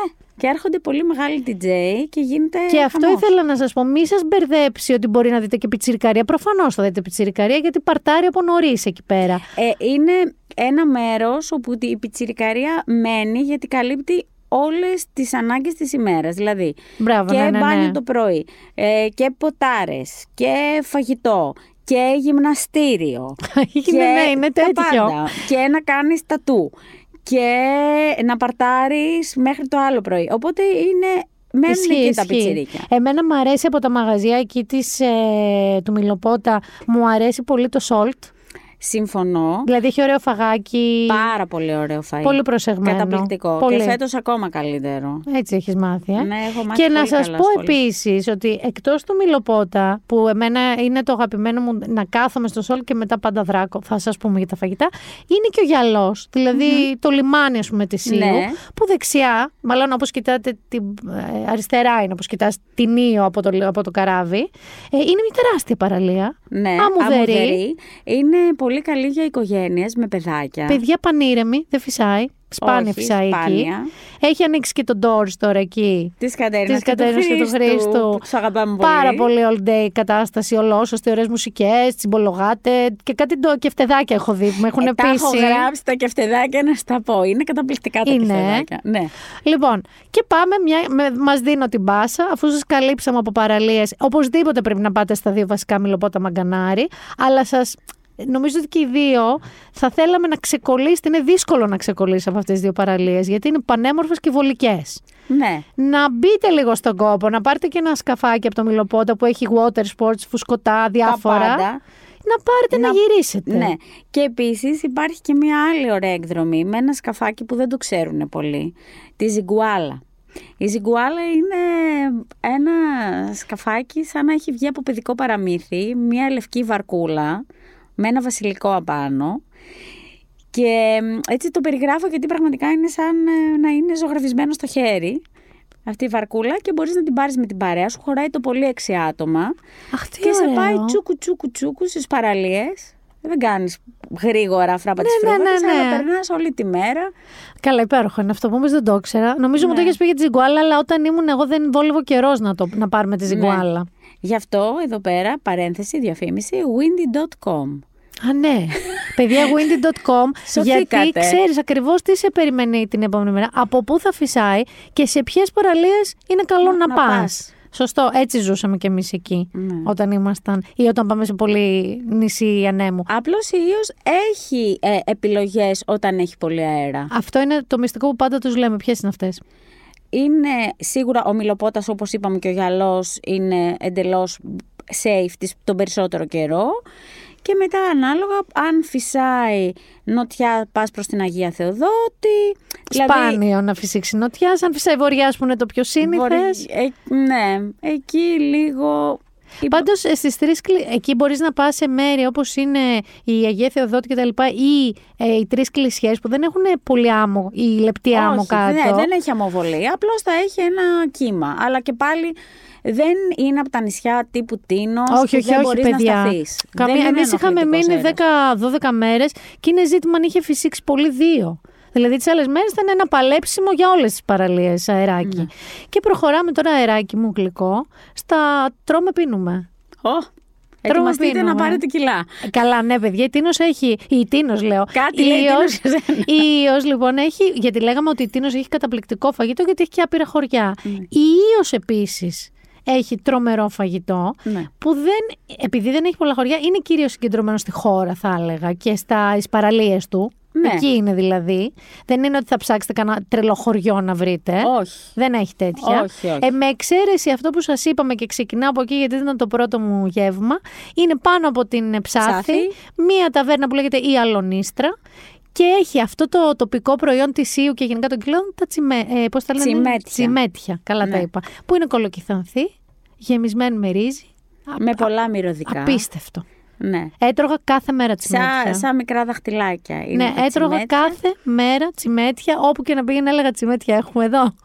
Φέρτε μου. Τα καλύτερα τσιμέτια λοιπόν θα τα βρείτε στη Λανολνίστρα και στον Πολύδωρα στην Κουμπάρα. Πάμε εκεί λοιπόν, γιατί δεν είπαμε και για την παραλία της Κουμπάρας. Ναι. Η πα- Επίσης απάνεμη καλή παραλία και με τις σπηλιές που μπορεί να πετύχεις στις χελώνες. Απλά έχει- είναι μικρή σε σχέση με τα μαγκανάρια και τους μιλοπότες και μπορεί να με αμμοδερή. βρεις να κάτσεις. Ναι, μικρή. Λοιπόν, στην Κουμπάρα λοιπόν, ε, κατεβαίνοντας το δρομάκι να προσγειωθεί στην παραλία, είναι ο Πολύδωρος. Ναι, Ο οποίος είναι φανταστικός. Ναι. Ντολμαδάκια και τσιμέτια έχω φάει εκεί. Κατσικάκι στη γάστρα. Είναι τελείως homemade, είναι οικογενειακή, κανονικά οικογενειακή ταβέρνα. Και παιδιά τα φαγητά τους είναι ρεβιθάδα, έχω φάει ασύλληπτη εκεί. Ό,τι φάτε Ό,τι στον δεν Πολύδωρο. υπάρχει, είναι ένα και ένα. Ναι, δεν μπορείς να φας λάθος. Όχι. Απλώς ε, καλό θα ήταν, τώρα θα πω κάτι που σε πολλούς έτσι τους εκνευρίζει. Για όλα αυτά που λέμε, καλό είναι να κλείνεις. Εμένα η άποψή μου είναι... 100%. Ναι. Καλύτερα κλείστε και ακυρώστε παρά 100%. μην βρεθείτε προεκπλήξεως. Το λέω πάντα. Παιδιά, γενικά είναι πια. ε, το έχουμε μάθει και λόγω καραντίνας και λόγω περιορισμένων. Δεν είναι κάτι που δεν έχουμε συνηθίσει πια. Και νομίζω ότι το να έχεις κάνει την κρατησούλα σου και να ξέρεις ότι σε περιμένει το τραπεζάκι σου 8, θες να πας 8. Ούτε να πας, να περιμένεις και εμάς τώρα βρέζουμε με ένα-ένα, μήπως έχεις να με βάλεις Ναι. στον κήπο. Όχι. Όχι. Και Κλείστε. αυτό. Καλύτερα κλείστε και μετά ακυρώστε παρά να πάτε και να είσαστε στην ουρά με άλλους 10. όχι, όχι, που- δεν το θέλω. Είναι θέμα ηλικίας, να ξέρεις αυτό. Α, ευχαριστώ. Αμέ- από μια ηλικία και μετά δεν το, δεν, δεν το Δεν το παλεύεις. μπορείς, όχι. Και εγώ, αφού βρεθήκαμε λοιπόν προς την κουμπάρα, πες ότι τελειώνουμε με τον Πολύδωρο και βγαίνουμε στην κουμπάρα. Βγαίνουμε στην κουμπάρα. Στην κουμπάρα λοιπόν υπάρχει η κουμπάρα, το οποίο παλιά Βεβαίως. ήταν ένα ταβερνάκι που έσκαγε το καίκι και έφερε τα ψάρια. Παλιά, πολύ παλιά, ήταν ένα καταπληκτικό beach bar. Ναι, ναι, ναι, μου το έχουν πει αυτό. Ναι, που γινόντουσαν ε, καταπληκτικά πάρτι στην Πανσέλινο και μαζευόντουσαν 2.000 κόσμο. Αυτά το έχω προλάβει εγώ. Αλήθεια. Είναι λίγο πριν το 2000, ναι. Ε, μετά έγινε ένα μικρό ταβερνάκι έτσι που έφερνε το καΐκι εκεί, την ψαριά Ψάρια του. και τα λοιπά. Τώρα, Και λοιπόν τώρα- είναι ένα new age από αυτά τα ημικυριλέ, ρε παιδί μου, εστιατόρια. Κοίτα, το φάι τους δεν είναι κακό. Αλλά αν άκουγα άλλο ένα τραγούδι του Μιχάλη Χατζηγιάννη. Αχ, γελάω πάρα πολύ μήνα. λοιπόν, αυτό είναι ένα παράπονο που το κάνουν πάρα πολύ. Μα δεν είναι δυνατόν. Πήγαμε δύο φορές και τη δεύτερη είπα. Να σας πω κάτι. Το είπα στην κυρία Μαρία. Μαρία. Στην κυρία Μαρία, το καταλαβαίνω ότι σας αρέσει ο Μιχάλης Χατζηγιάννης. Αλλά και θέλετε να παίζετε ελληνικά. Ε, αυτά τα πιο έτσι. Όχι παλιά βίκυμο σχολείου, ας πούμε. Αλλά πόσο Μιχάλη Χατζηγιάννη. Και γέλαγε, δεν το πήρε στραβά. Ναι. Όχι. Λοιπόν, η, η Μαρία είναι η ψυχή της κουμπάρας. Το φαγητό όντως είναι καλό. Είναι ενώ καλό. Για μένα έχει μια καταπληκτική ε, σαλάτα που λέγεται κουμπάρα και είναι έτσι με λαχανικά τα οποία τα κάνει με μπαλσάμικο αφού πρώτα τα έχει περάσει από... Ε, πώς το λένε, τα κάρβουνα. Ε, ε, είναι πολύ... Καψαλισμένα. Ναι. Νομίζω ότι την είχαμε Ναι, φάει. Ε, Γενικά είναι ωραίο το φαγητό τη, ρε παιδί μου, αλλά είναι αυτό που είναι λίγο, ξέρεις, λευκά, εστιατοριέ. Ναι, είναι τύπου λίγο, τώρα θα πω κάτι, σι σάτι, Ναι, ναι, αλλά μπράβο. ίος, Ακριβώς, έτσι. ακριβώς αυτό λοιπόν, είναι. Περιέργως είχε ωραίους κεφτέδες. Έχω να σου το πω. Δεν Είχα το φάει ξέρεις. ψάρι και τις δύο φορές και ήταν και εξαιρετικά μαγειρεμένα. Δεν Ναι. έχω να πω κακό. Απλά παιδιά, εγώ με τον Χατζηγιάννη. Ναι, ναι, με μόνο λοιπόν, Χατζηγιάννη. άκου τώρα τι γίνεται με αυτή τη, το, το εστιατόριο. Αν πας στο ηλιοβασίλεμα, βάζει πάρα πολύ ωραία μουσική γιατί στην κουμπάρα έχει καταπληκτικό ηλιοβασίλεμα και πάνω από την κουμπάρα υπάρχει το πάθος όπου είναι ένα ε, τεράστιο... Ναι, ναι, ναι. Και κάτω, περίμενε, πάνω από την κουμπάρα, κάτω στην κουμπάρα υπάρχει το έργο, πώς λέγεται; Ναι, δεν, δεν ξέρω. ναι, δεν έχει έχω κάτι, για να πάει. καταλάβετε, έχει κρεβάτια με ουρανό. Για, αντί για ξαπλώστρε εννοώ. Αν θέλετε κρεβάτια με ουρανό, τα έχει εκεί δίπλα. Λοιπόν, για να γυρίσουμε στο ηλιοβασίλεμα και μετά θα σου πω για το Χατζηγιάννη. Ε, απάνω λοιπόν στο πάθος, ο μόνος λόγος που αξίζει να πάτε για εμένα, γιατί δεν μπορώ τα νταμπαντούμπα Ναι, στο είναι λίγο ηλιοβασίλεμα, Μύκονος. ναι. Ε, είναι ε, ένα από τα πιο ωραία ηλιοβασιλέματα στο Αιγαίο. Ίσως μετά τη Σαντορίνη είναι αυτό Συμφωνώ. το ηλιοβασίλεμα. Είναι βουτάει, ρε παιδί μου. Είναι, ξέρεις, το βλέπεις όλο λες και βλέπεις Ναι. αυτούς τους κομίτες τώρα του James Webb που λέγαμε και τους γαλαξίες. Φεύγει ο ήλιος, γίνονται όλα πορτοκαλί, σαν να έχουν πάρει φωτιά, να καίγεται η θάλασσα. Δεν βλέπεις μπλε. Και είναι μια μαγεία, ένα Μαγεία. σύλληπτο. Οπότε αν πας εκείνη την ώρα στην κουμπάρα να τρως, ε, βάζει πολύ ωραία μουσική. Ναι, απλά μετά γιατί ήμουν εκείνη την ώρα. Μετά συνεχίζει ο Χατζηγιάννης. Μετά μπαίνει Χατζηγιάννης. Έχει κάτι μανίες η Μαρία μας. Ε, είναι πολύ ωραία αργότερα που υπάρχει ένα ελληνικό ντύρλι ντύρλι. Ναι, είναι ωραίο. Άμα έχεις πει τα κρασιά σου και αυτά, μια χαρά περνάς. Κάνεις Ναι. ένα γλέντι χωρίς να είσαι πολύ ντύρλι ντύρλι. Είναι όσο πρέπει. Πρέπει να. Ο Θοδωρής, ας πούμε, ο αγαπημένος μου, ξέρεις, λέει αυτό το ντύρλι ντύρλι λίγο μας χρειάζεται. Ναι, βέβαια. Δεν χρειάζεται να είσαι παντού με το σεις και Εσύ με το σας.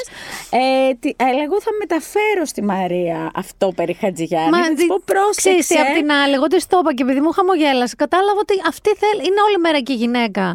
Ε, μαγειροτσουκαλίζει, ψήνεται στη ζέστη και στην κουζίνα. Θέλει να ακούει Χατζηγιάννη, ρε παιδί μου. Έπεσε Τι στην να τέτοια σου πω στιγμή. τώρα; Πάλι καλά, θα μπορούσε να είναι κάτι χειρότερο. Δεν Έχω, ξέρω. α, είχε και χειρότερο τη δεύτερη φορά, άστο. Προχωράω στη δική μου τεράστια δυναμία. Ναι. Λατρεύω το δράκο. Ο δράκος λοιπόν είναι μια παλιά, πολύ παλιά ψαροταβέρνα Ναι. και είναι στη μία άκρη του Μιλοπότα. Είναι Σωστά. κοντά στο φαράουτ. Οπότε όταν το φαράουτ αρχίζει και βαράει και σας βρει νύχτα, μπορεί να ακούτε και λίγο τα παντούπα στο δράκο. Συνήθως δεν ακούγεται. Είναι πολύ ωραία πάλι η ώρα που πέφτει ο ήλιος. Ναι, επίσης έχει παιδιά, εγώ αυτά τα λιγκουίνι με τον αχινό και ένα δικό του λαδάκι με ονειρεύεσαι. καυτερή πιπεριά που έφτιαχνε. Ε, τα σκέφτομαι ακόμα. Πραγματικά τα λέω τώρα και σε αυτόν έχω σάλια. Ναι, ε, έχει πάρα πολύ ωραίο φαγητό. Είναι μια παλιά, πολύ γνωστή ταβέρνα Τισίου ε, μ, και συνήθως εγώ έχω μια παράδοση η πρώτη μέρα που φτάνω, το πρώτο βράδυ Τρώ είναι το δράκο. δράκος. Επίσης, να σα πω ότι θα σκάσουν κάτι ψαρούκλες, γιατί όταν κάθεσαι εκεί, σκάνε κάτι ροφή, κάτι συναγρίδες, κάτι Αστακί. ζώα 15 κιλά. Μιλάμε, δεν υπάρχει. Ε, και είσαι και εσύ εκεί, ωραία και χαριτωμένα. Θα σκάσουν και φουσκωτά πολλά, γιατί το ξέρουν, δεν είναι άγνωστο ταβερνάκι. Αλλά πραγματικά, ε, ε, και δεν πάτε στο δράκο. Αυτό. Ναι. Πάμε προς χώρα να δούμε. Αμέ. Αδυναμία δικαίωμα κατόγι τάπας. Α, πρώτο πρώτο θα το έλεγα. Έρωτας. Τεράστιος. Είναι ένα πράγμα σαν να έχει βγει από ταινία του Αλμοδοβάρ. Συμφωνώ, αυτό θα έλεγα κι εγώ. Πολύχρωμο, βαβουριάρικο. Ναι, ναι, ναι. Και εκεί πέρα είναι μία pin-up ε, τύπησα, λίγο Amy Winehouse. Η Θεοδόρα. Η Θεοδόρα, Η Θεοδόρα ναι. που είναι κουκλάρα βασικά. Είναι, εντάξει, δεν υπάρχει. Και βέβαια είναι και ο Γιώργος. ο, Γιώργος, ο οποίος κάνει παπάδες στην κουζίνα. Ναι. Και έχει όλο λογική μεζέ, του σερ, τάπας, όχι μεζέ, μην φανταστείτε. Είναι πάρα πολύ ωραία πειραγμένα τα φαγητά τους. Ναι. Είναι πάρα πολύ νόστιμα. Πας και ξαναπάς και έχει και πολύ ωραία κοκτέιλ. Και να καταλάβετε, θα δείτε την πόρτα από, τη- από την είσοδο, από το καλυτερίμι της χώρας και μπαίνετε και είναι μια εσωτερική αυλή. Ναι. Είναι ένα υπέροχο πράγμα. Απ' έξω δεν φαίνεται τι είναι, όντως. Δεν φαίνεται. Μπαίνεις μέσα και ξαφνικά είσαι. Είναι ο Πέδρο κάπου και φωνάζει action. Και πρέπει να σου πω ότι πριν από λίγα χρόνια, δεν είναι πάρα πολύ παλιά, δηλαδή δεν ήμουν πολύ νέα. Εγώ μετά το κατόγι πήγα έτσι δίπλα που έχει ένα τατού Και τι έκανες; φατζίδικο και χτύπησα ένα τατουαζάκι, γιατί αυτή είναι η Ίος. Αυτή είναι η Ήος, όντως. λοιπόν, η Ήος, επίσης, να μείνουμε λίγο στο φαΐ. Έχουμε πει πολύ Ναι. δωραλονίστρα. Ε, λοιπόν, αν θέλει κάποιος, γιατί εγώ σημειώσω και μ, κρέατα. Στο- Άκου, στη χώρα αξίζει, που δεν το ξέρουν πολύ, το σαΐνι. Ναι, μου το έχουν πει, το σανί δεν το πρόλαβα εγώ. Είναι ταβέρνα με ζέδες. Είναι ταβέρνα, μαμαδίστικο φαγητό που πάνε πολλοί νιώτες. Και όπου Ε, πάει ο ντόπιος, πρέπει να πηγαίνεις. Άρα είναι το, σα, το σαΐνι. Ναι. Εγώ λέω ότι αν θέλουν κάτι, γιατί πολλοί θέλουν να βγουν και ένα ωραίο dinner date, άμα είναι με την καλή Εννοείται, τους. να ντυθείς που λες Να εσύ, ντυθείς ε, λίγο. έτσι. Εμένα μου αρέσει πολύ το ολιοστάσι, το Grandma's ε, Ε, ε, ναι, restaurant. Τρεις χρονιές χρυσή σκούφη. Ακριβώς. Αξίζει τον κόπο, δεν είναι πολύ φτηνό. Μάλλον είναι ακριβό, αλλά αξίζει Ναι, τα λεφτά είναι αυτό του. το ένα ωραίο που θα βάλεις στο ωραίο φόρεμα που έχεις Ναι, ναι. πάρει. Θα πιεις ένα ωραίο κρασί και θα πεις σήμερα είναι date στην Ήο. Ναι. Φοβερή θέα. Τέλεια. Τέλεια θέα και πάρα πολύ ωραίο φαγητό. Είναι τρεις χρυσή σκούφι, αυτό που σας είπε η Τζόση. Ε, θα μείνω και για κάποιον ο οποίος θέλει κρέατα, το βιλάετι. Εννοείται στον κάμπο. Τεράστιες μερίδες. Παιδιά, όντως. Εμείς λέγαμε, μας το είχαν πει και λέμε, καλά, δεν μας ξέρουν μα καλά τι τρώμε. Ε, δεν γονατίσαμε και τα μισά μείνανε. Και Ναι. τρέπα μου το λέω. Είναι τεράστιες οι μερίδες. Αν είστε τέσσερις, πάρτε δύο πράγματα. Ναι, Μην και, πάρτε τέσσερα. και δε- δεν θα πιστέψεις, αλλά ποιο είναι το πιο ωραίο πιάτο στο βιλάετι. Σαλάτα θα μου πεις. Όχι. Τι; Ο μουσακάς. Αλήθεια, Ο δεν έχω μουσακάς φάει. είναι ίσως ο καλύτερος μουσακάς που έχω φάει. Εντυπωσιάστηκε. Δεν τη βλέπετε, αλλά έχει εντυπωσιαστεί. Ε, ever. Ο μουσακά στο βιλαέτι. Ναι, ναι. Ενώ είναι φημισμένο για τα κρέατα του, τα ψητά του, ρε παιδί Ναι, μου. ναι. Ε, τώρα με έχεις ψήσει. Την επόμενη φορά να ξέρεις είναι. Και πάμε να δούμε λίγο. μ, Καταρχάς, επειδή λέγαμε πριν για χρυσούς κούβους και νιώτες, θυμήθηκα το σκοτήρι, που εγώ τρελαίνομαι για το σκοτήρι. Είναι πολύ καυτερό και πικάντικο. Είναι, ναι, είναι ένα τυρί μαλακό που έχει μέσα θρούμπι και πιπέρια. Παιδιά, είχα πάθει σοκ που εγώ δεν τρώω γαλακτοκομικά. Δεν μπορούσα να σταμα... Το ζητούσα παντού μαζί με τα τσιμέτια. Ζητούσα και, Και σκοτήρι. αν έχουν. Αξίζει, μ, υπάρχει, ένα, ε, υπάρχει το τυροκομείο της Ιου πηγαίνοντας προς το Μαγκανάρι. Όσοι έτσι τους αρέσει, είναι foodies και τους αρέσουν τα τυριά, αξίζει τον κόπο να σταματήσουν. Συμφωνώ. Γιατί υπάρχει και το ξινό, όλα τα τυριά της Ιου είναι πάρα πολύ και ωραία. γραβιέρα δική της έχει. Πο- Ναι, η μισή-μισή που λένε. Και το σκοτήρι, όπου μπορείς να τα πάρεις, είναι έτοιμα Συσκευασμένα. συσκευασμένα και τα καταψύχεις και τα κρατάς όλο το χειμώνα. Παιδιά, είναι φανταστικό. Δηλαδή, εγώ το σκοτήρι, αν βρεθείτε και πάτε προς Μαγκανάρι και πάτε όντως στο τυροκομείο του Ισίου, μην το παραλείψετε για κανένα λόγο. Και πάμε τώρα στη διασκέδαση. Ναι. Εγώ είμαι του βαλσάμου, παιδί. Δηλαδή, είμαι ένας άνθρωπος σε μια ηλικία που θέλει το σοκάκι του. Θέλει την ηρεμία του, θέλει ωραία μουσική, funk, έτσι, soul Ναι. κτλ. Και ένα ωραίο ποτό. Στα σκαλάκια, έτσι, ένα γραφικό, ένα γραφικό σκαλάκι Ναι. της Ισίου. Αυτό λοιπόν είναι το βάλσαμο. Σωστά. Κρυμμένο, δεν το βρίσκεις εύκολα. Πέρα από την πολύ βαβούρα και σαν σκηνικό. Ναι, είναι ένα υπέροχο πράγμα. Είναι για μένα, ε, είναι ο λόγος που έλεγαν ναι, παιδιά, σαν ανεβούμε στη χώρα να πιούμε ένα ποτό.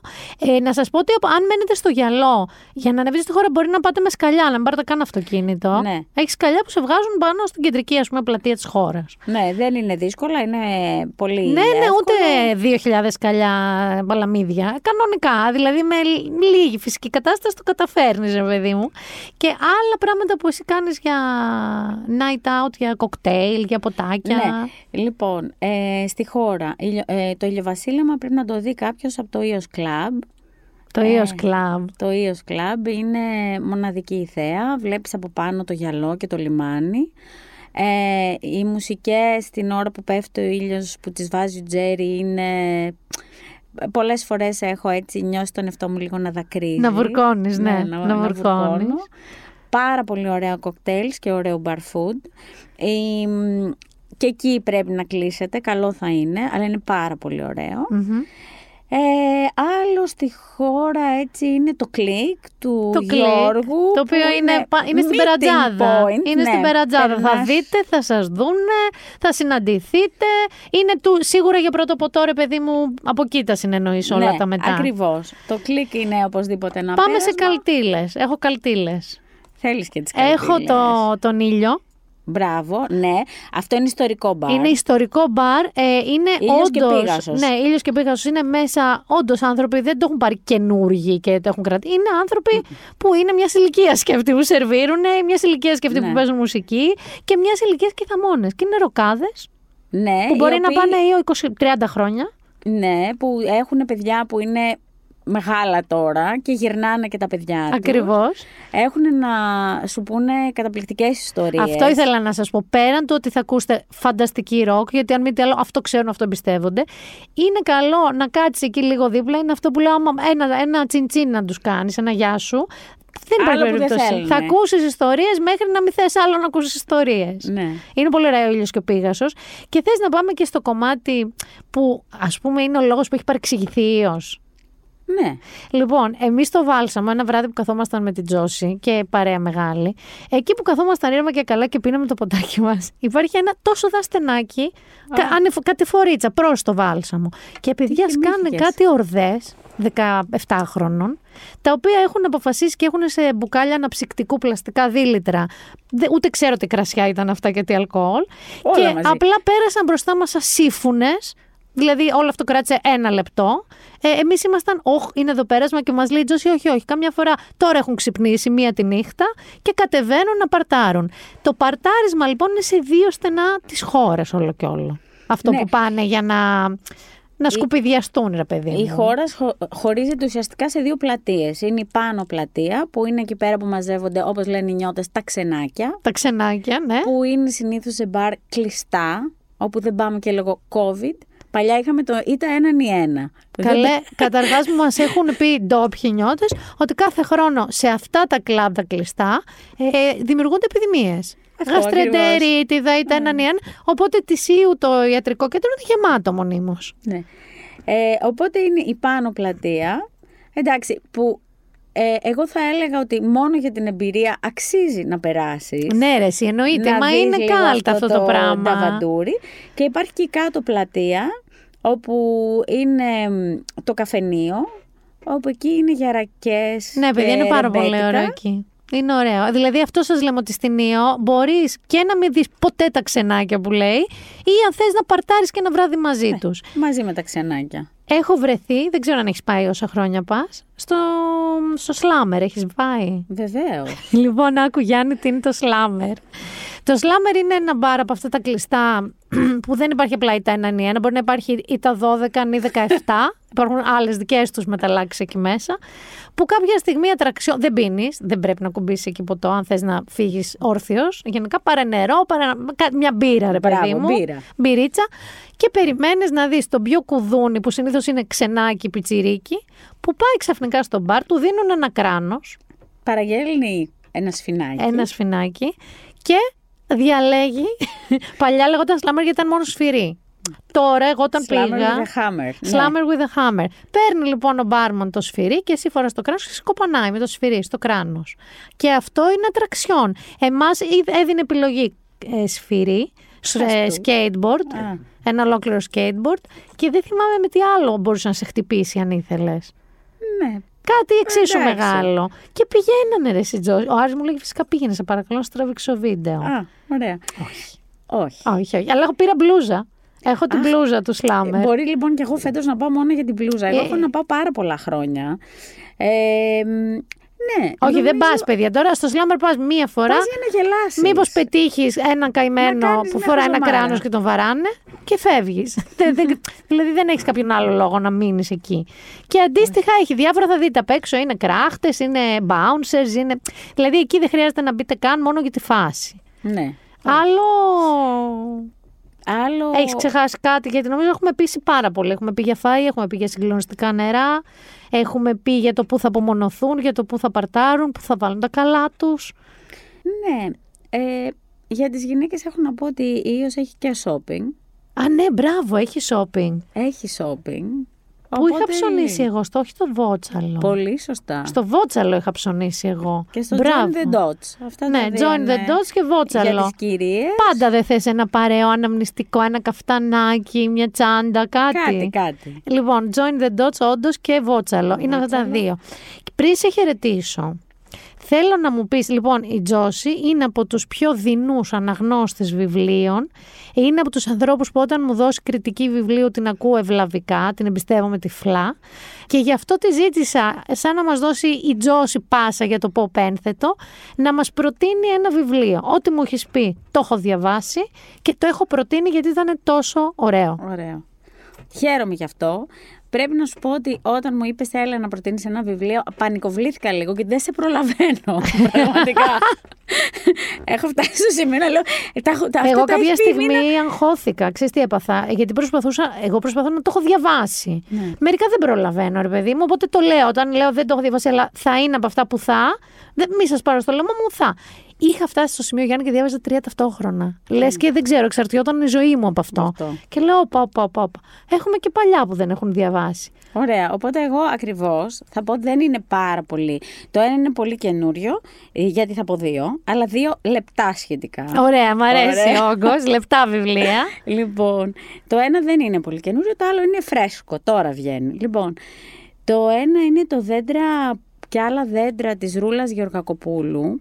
Μ' αρέσει και Έλληνα συγγραφέας. Ναι, ε, όπου ουσιαστικά βλέπουμε την ιστορία μιας μάνας με μια κόρη με, σε όλες τις, τις εκφάνσεις ε, όπως ακριβώς είναι η ζωή μας, δηλαδή όπως είναι η σχέση με, τη τη μάνα μαμά μας. μας.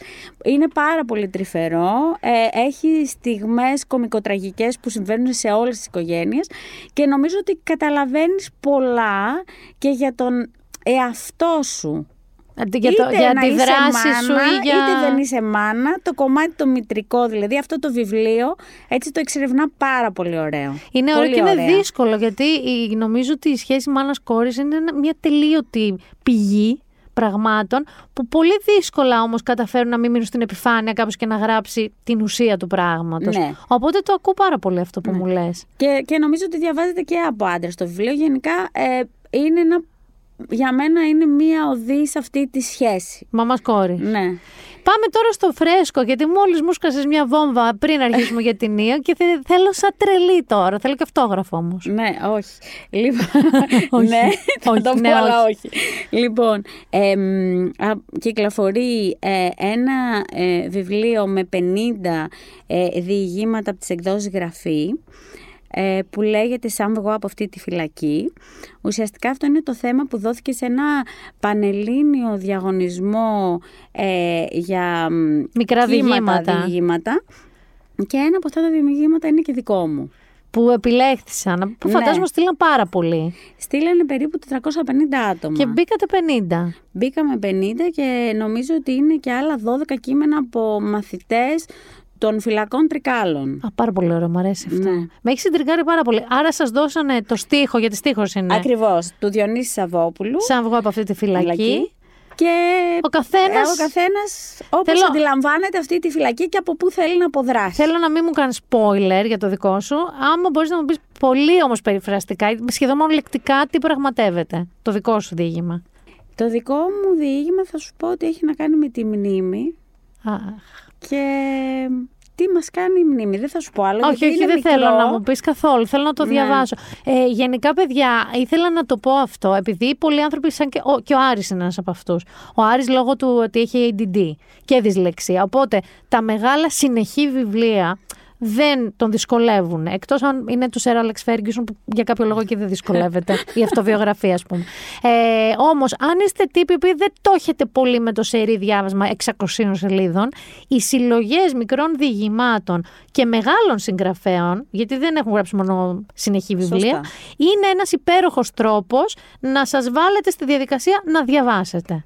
Συμφωνώ και ξέρεις τι, εδώ πέρα νομίζω ότι ε- έχει και το εξής άλλο ενδιαφέρον, που είναι ότι σου δίνουν ένα θέμα και βλέπεις πώς 50 διαφορετικοί άνθρωποι έχουν επεξεργαστεί αυτό το θέμα. Μ' αρέσει Όπου πάρα και πολύ αυτό.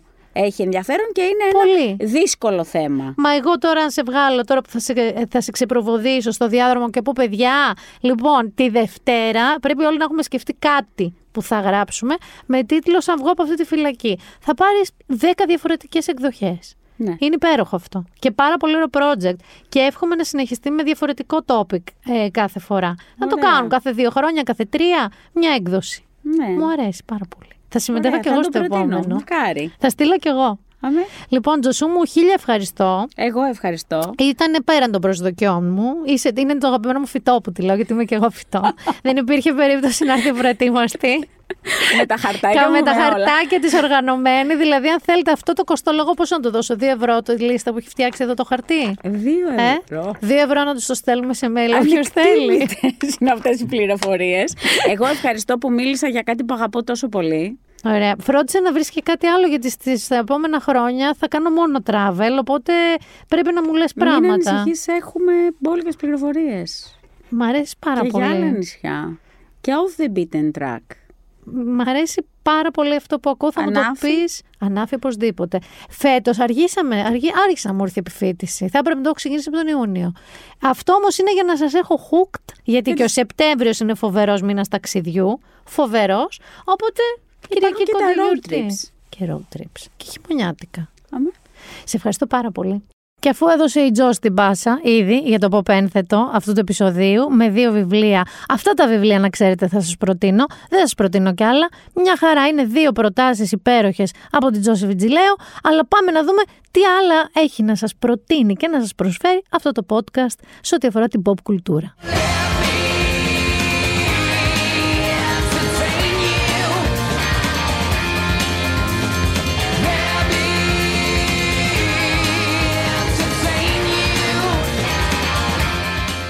Γιάννη, βλέπεις σειρές, εσύ τώρα ή έχεις βαρεθεί; Έτσι και έτσι.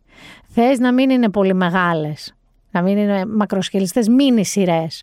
Γιατί ακόμα και αν πας, λέω εγώ τώρα, διακοπούλες, μία μίνι σειρά που είναι 5-6 επεισόδια, μια χαρά είναι, την ξεπετάς. Λίγο πριν κοιμηθείς, λίγο μετά τη σιέστα. Τέτοια σειρά θα σου προτείνω σήμερα. Θα σου προτείνω δύο. Η μία είναι, έχει ένα συγκινητικό element και η άλλη αφορά σε ένα πολύ, μια πολύ θρηλυκή γυναίκα της ε, τηλεόρασης.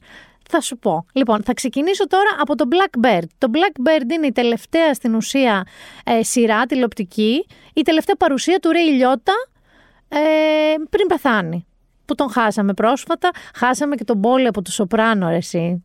Που δεν έχεις δει, ακόμα δεν έχεις δει Σοπράνο, έτσι δεν είναι; Τέλος πάντων. Όσοι έχετε δει, χάσαμε και τον Πόλη. Ριπ, μεγάλος ηλικία, υπέροχη προσωπικότητα, υπέροχος χαρακτήρας των Σοπράνο. Λοιπόν, Blackbird, Apple TV. Είναι ένα διασκευασμένο ψυχολογικό θρίλερ 6 επεισοδίων από τον μυθιστοριογράφο, σεναριογράφο Ντένις Λεχάν.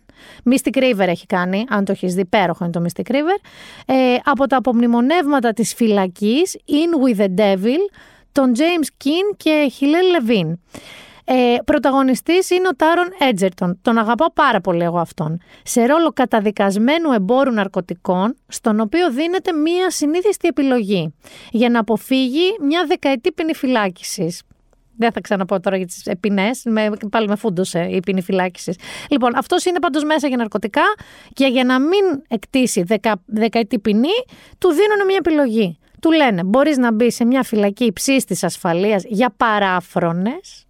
Εδώ σε έχω. Σήκωσε το βλέμμα ο Γιάννης. Να γίνει φίλος με έναν υποτιθέμενο serial killer που τον κάνει ο Paul Walter Hauser και να ζητήσει την ομολογία του, να, να εκμεεύσει την ομολογία του πρωταγωνιστούν μαζί με τον ε, Τάρον Έτζερτον ε, η Γκρέκ Κινίερ, πάρα πολύ καλός ηθοποιός, ε, και ο αείμνηστος Ρέι Λιώτα στον τελευταίο του τηλεοπτικό ρόλο. Ε, είναι μικρό, compact, δεν ξεχυλώνει, είναι πολύ βασικό σε αυτά τα mini series, ότι αν έπρεπε να είναι τέσσερα επεισόδια, να είναι τέσσερα. Γιατί το έξι σημαίνει ότι κάτι έχει ξεχυλώσει. Το σενάριο, πολύ αργά πλάνα, αυτό είναι ακριβώς αυτό που πρέπει και είναι φυλακές. Είναι από ένα. Από μνημονεύματα φυλακής είναι το βιβλίο. Αν θέλετε, ψάξτε το. Το In with the Devil. Ε, και είναι ένας τύπος, ο οποίος είναι ένας ας πούμε μικροποτεώνα, που βρίσκεται να συναναστρέφεται ένα ψυχοπαθή στην ε, πτέρυγα παραφρόνων. Ψυχοπαθή serial killer. Νομίζω τα καλύτερα elements έχετε. Και το άλλο που σας έλεγα τώρα. Ε, είχες δει ένα που την παρίστανε η Meryl Streep, το Julian Julia; Λοιπόν, η Τζούλια ε, είναι μια σειρά που θα τη δείτε στη Vodafone TV. Ε, η Julia Child ήταν η πρώτη τηλεμάγειρας. Είναι ο λόγος ύπαρξης του περίφημου Food Television.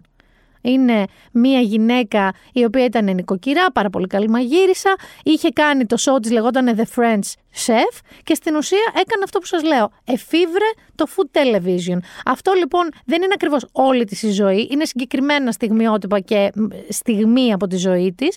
Την υποδίεται μια πολύ αγαπημένη μου ηθοποιός, η Σάρα Lancashire, η οποία αν έχετε δει ένα ε, BBC που λέγω, βρετανικό crime thriller, το Happy Valley, θα την αναγνωρίσετε αμέσως. Αν δεν το έχετε δει, πηδάω από το ένα στο άλλο, αλλά μπορεί να μην έχετε δει το Happy Valley. Netflix είναι Γιάννη. Αυτό το σωστό, το αγγλικό crime thriller, που δεν έχει κανέ, καμία σχέση, παιδί, με τα αμερικανικά. Δηλαδή τα βρετανικά μέτρια crime thriller σειρές είναι καταπληκτικές. Είναι άλλη ατμόσφαιρα, άλλη αγγλίλα τους. Είναι καταπληκτικό. Άρα, έχουμε και λέμε Blackbird Apple TV, Julia Vodafone TV και αν δεν έχετε δει και το Happy Valley που παίζει οι πρωταγωνιστικές στα δύο η Sarah Lancashire, Netflix. Νομίζω σας έχω καλύψει και θα σας πω να πάτε και ένα σινεμά θερινό, μια χαρά είναι, ε, διότι βγαίνει το Worst Person in the World. Εγώ το είδα, είναι νορβηγικό, είναι αυτή η νέα millennial γυναίκα η οποία είναι λίγο ό,τι να είναι, όπου να είναι, αλλάζει αποφάσεις, πηδάει ας πούμε από την ιατρική βρίσκεται να γίνει φωτογράφος, από φωτογράφος γίνεται συγγραφέας, αλλάζει γκόμενους γιατί ο ένας ευρωμάλος ξυνίζει, είναι σε μια μόνιμη ας πούμε ιστερία, προφανώς συμβαίνουν πράγματα, η ταινία είναι χωρισμένη σε 8 νομίζω ή 9 κεφάλαια, ενώ πηδάει από το χτύπησα το μικρόφωνο μου. Πηδάει από το ένα κεφάλαιο της ζωής στο άλλο. Είναι πάρα πολύ ενδιαφέρουσα.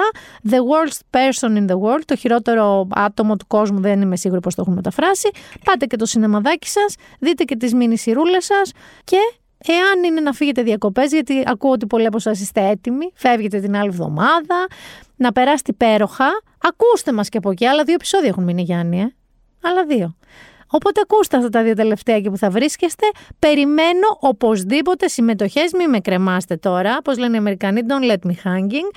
Το podcast της ξενιτιάς περιμένει συμμετοχές. Και όπως είπαμε, είναι πλέον και από Ελλάδα δεχόμαστε. Το Ελλάδα δεν είναι μόνο η Αθήνα. Πολλά φιλιά, ήταν η Μίνα Μπυράκου και το Binder Done That.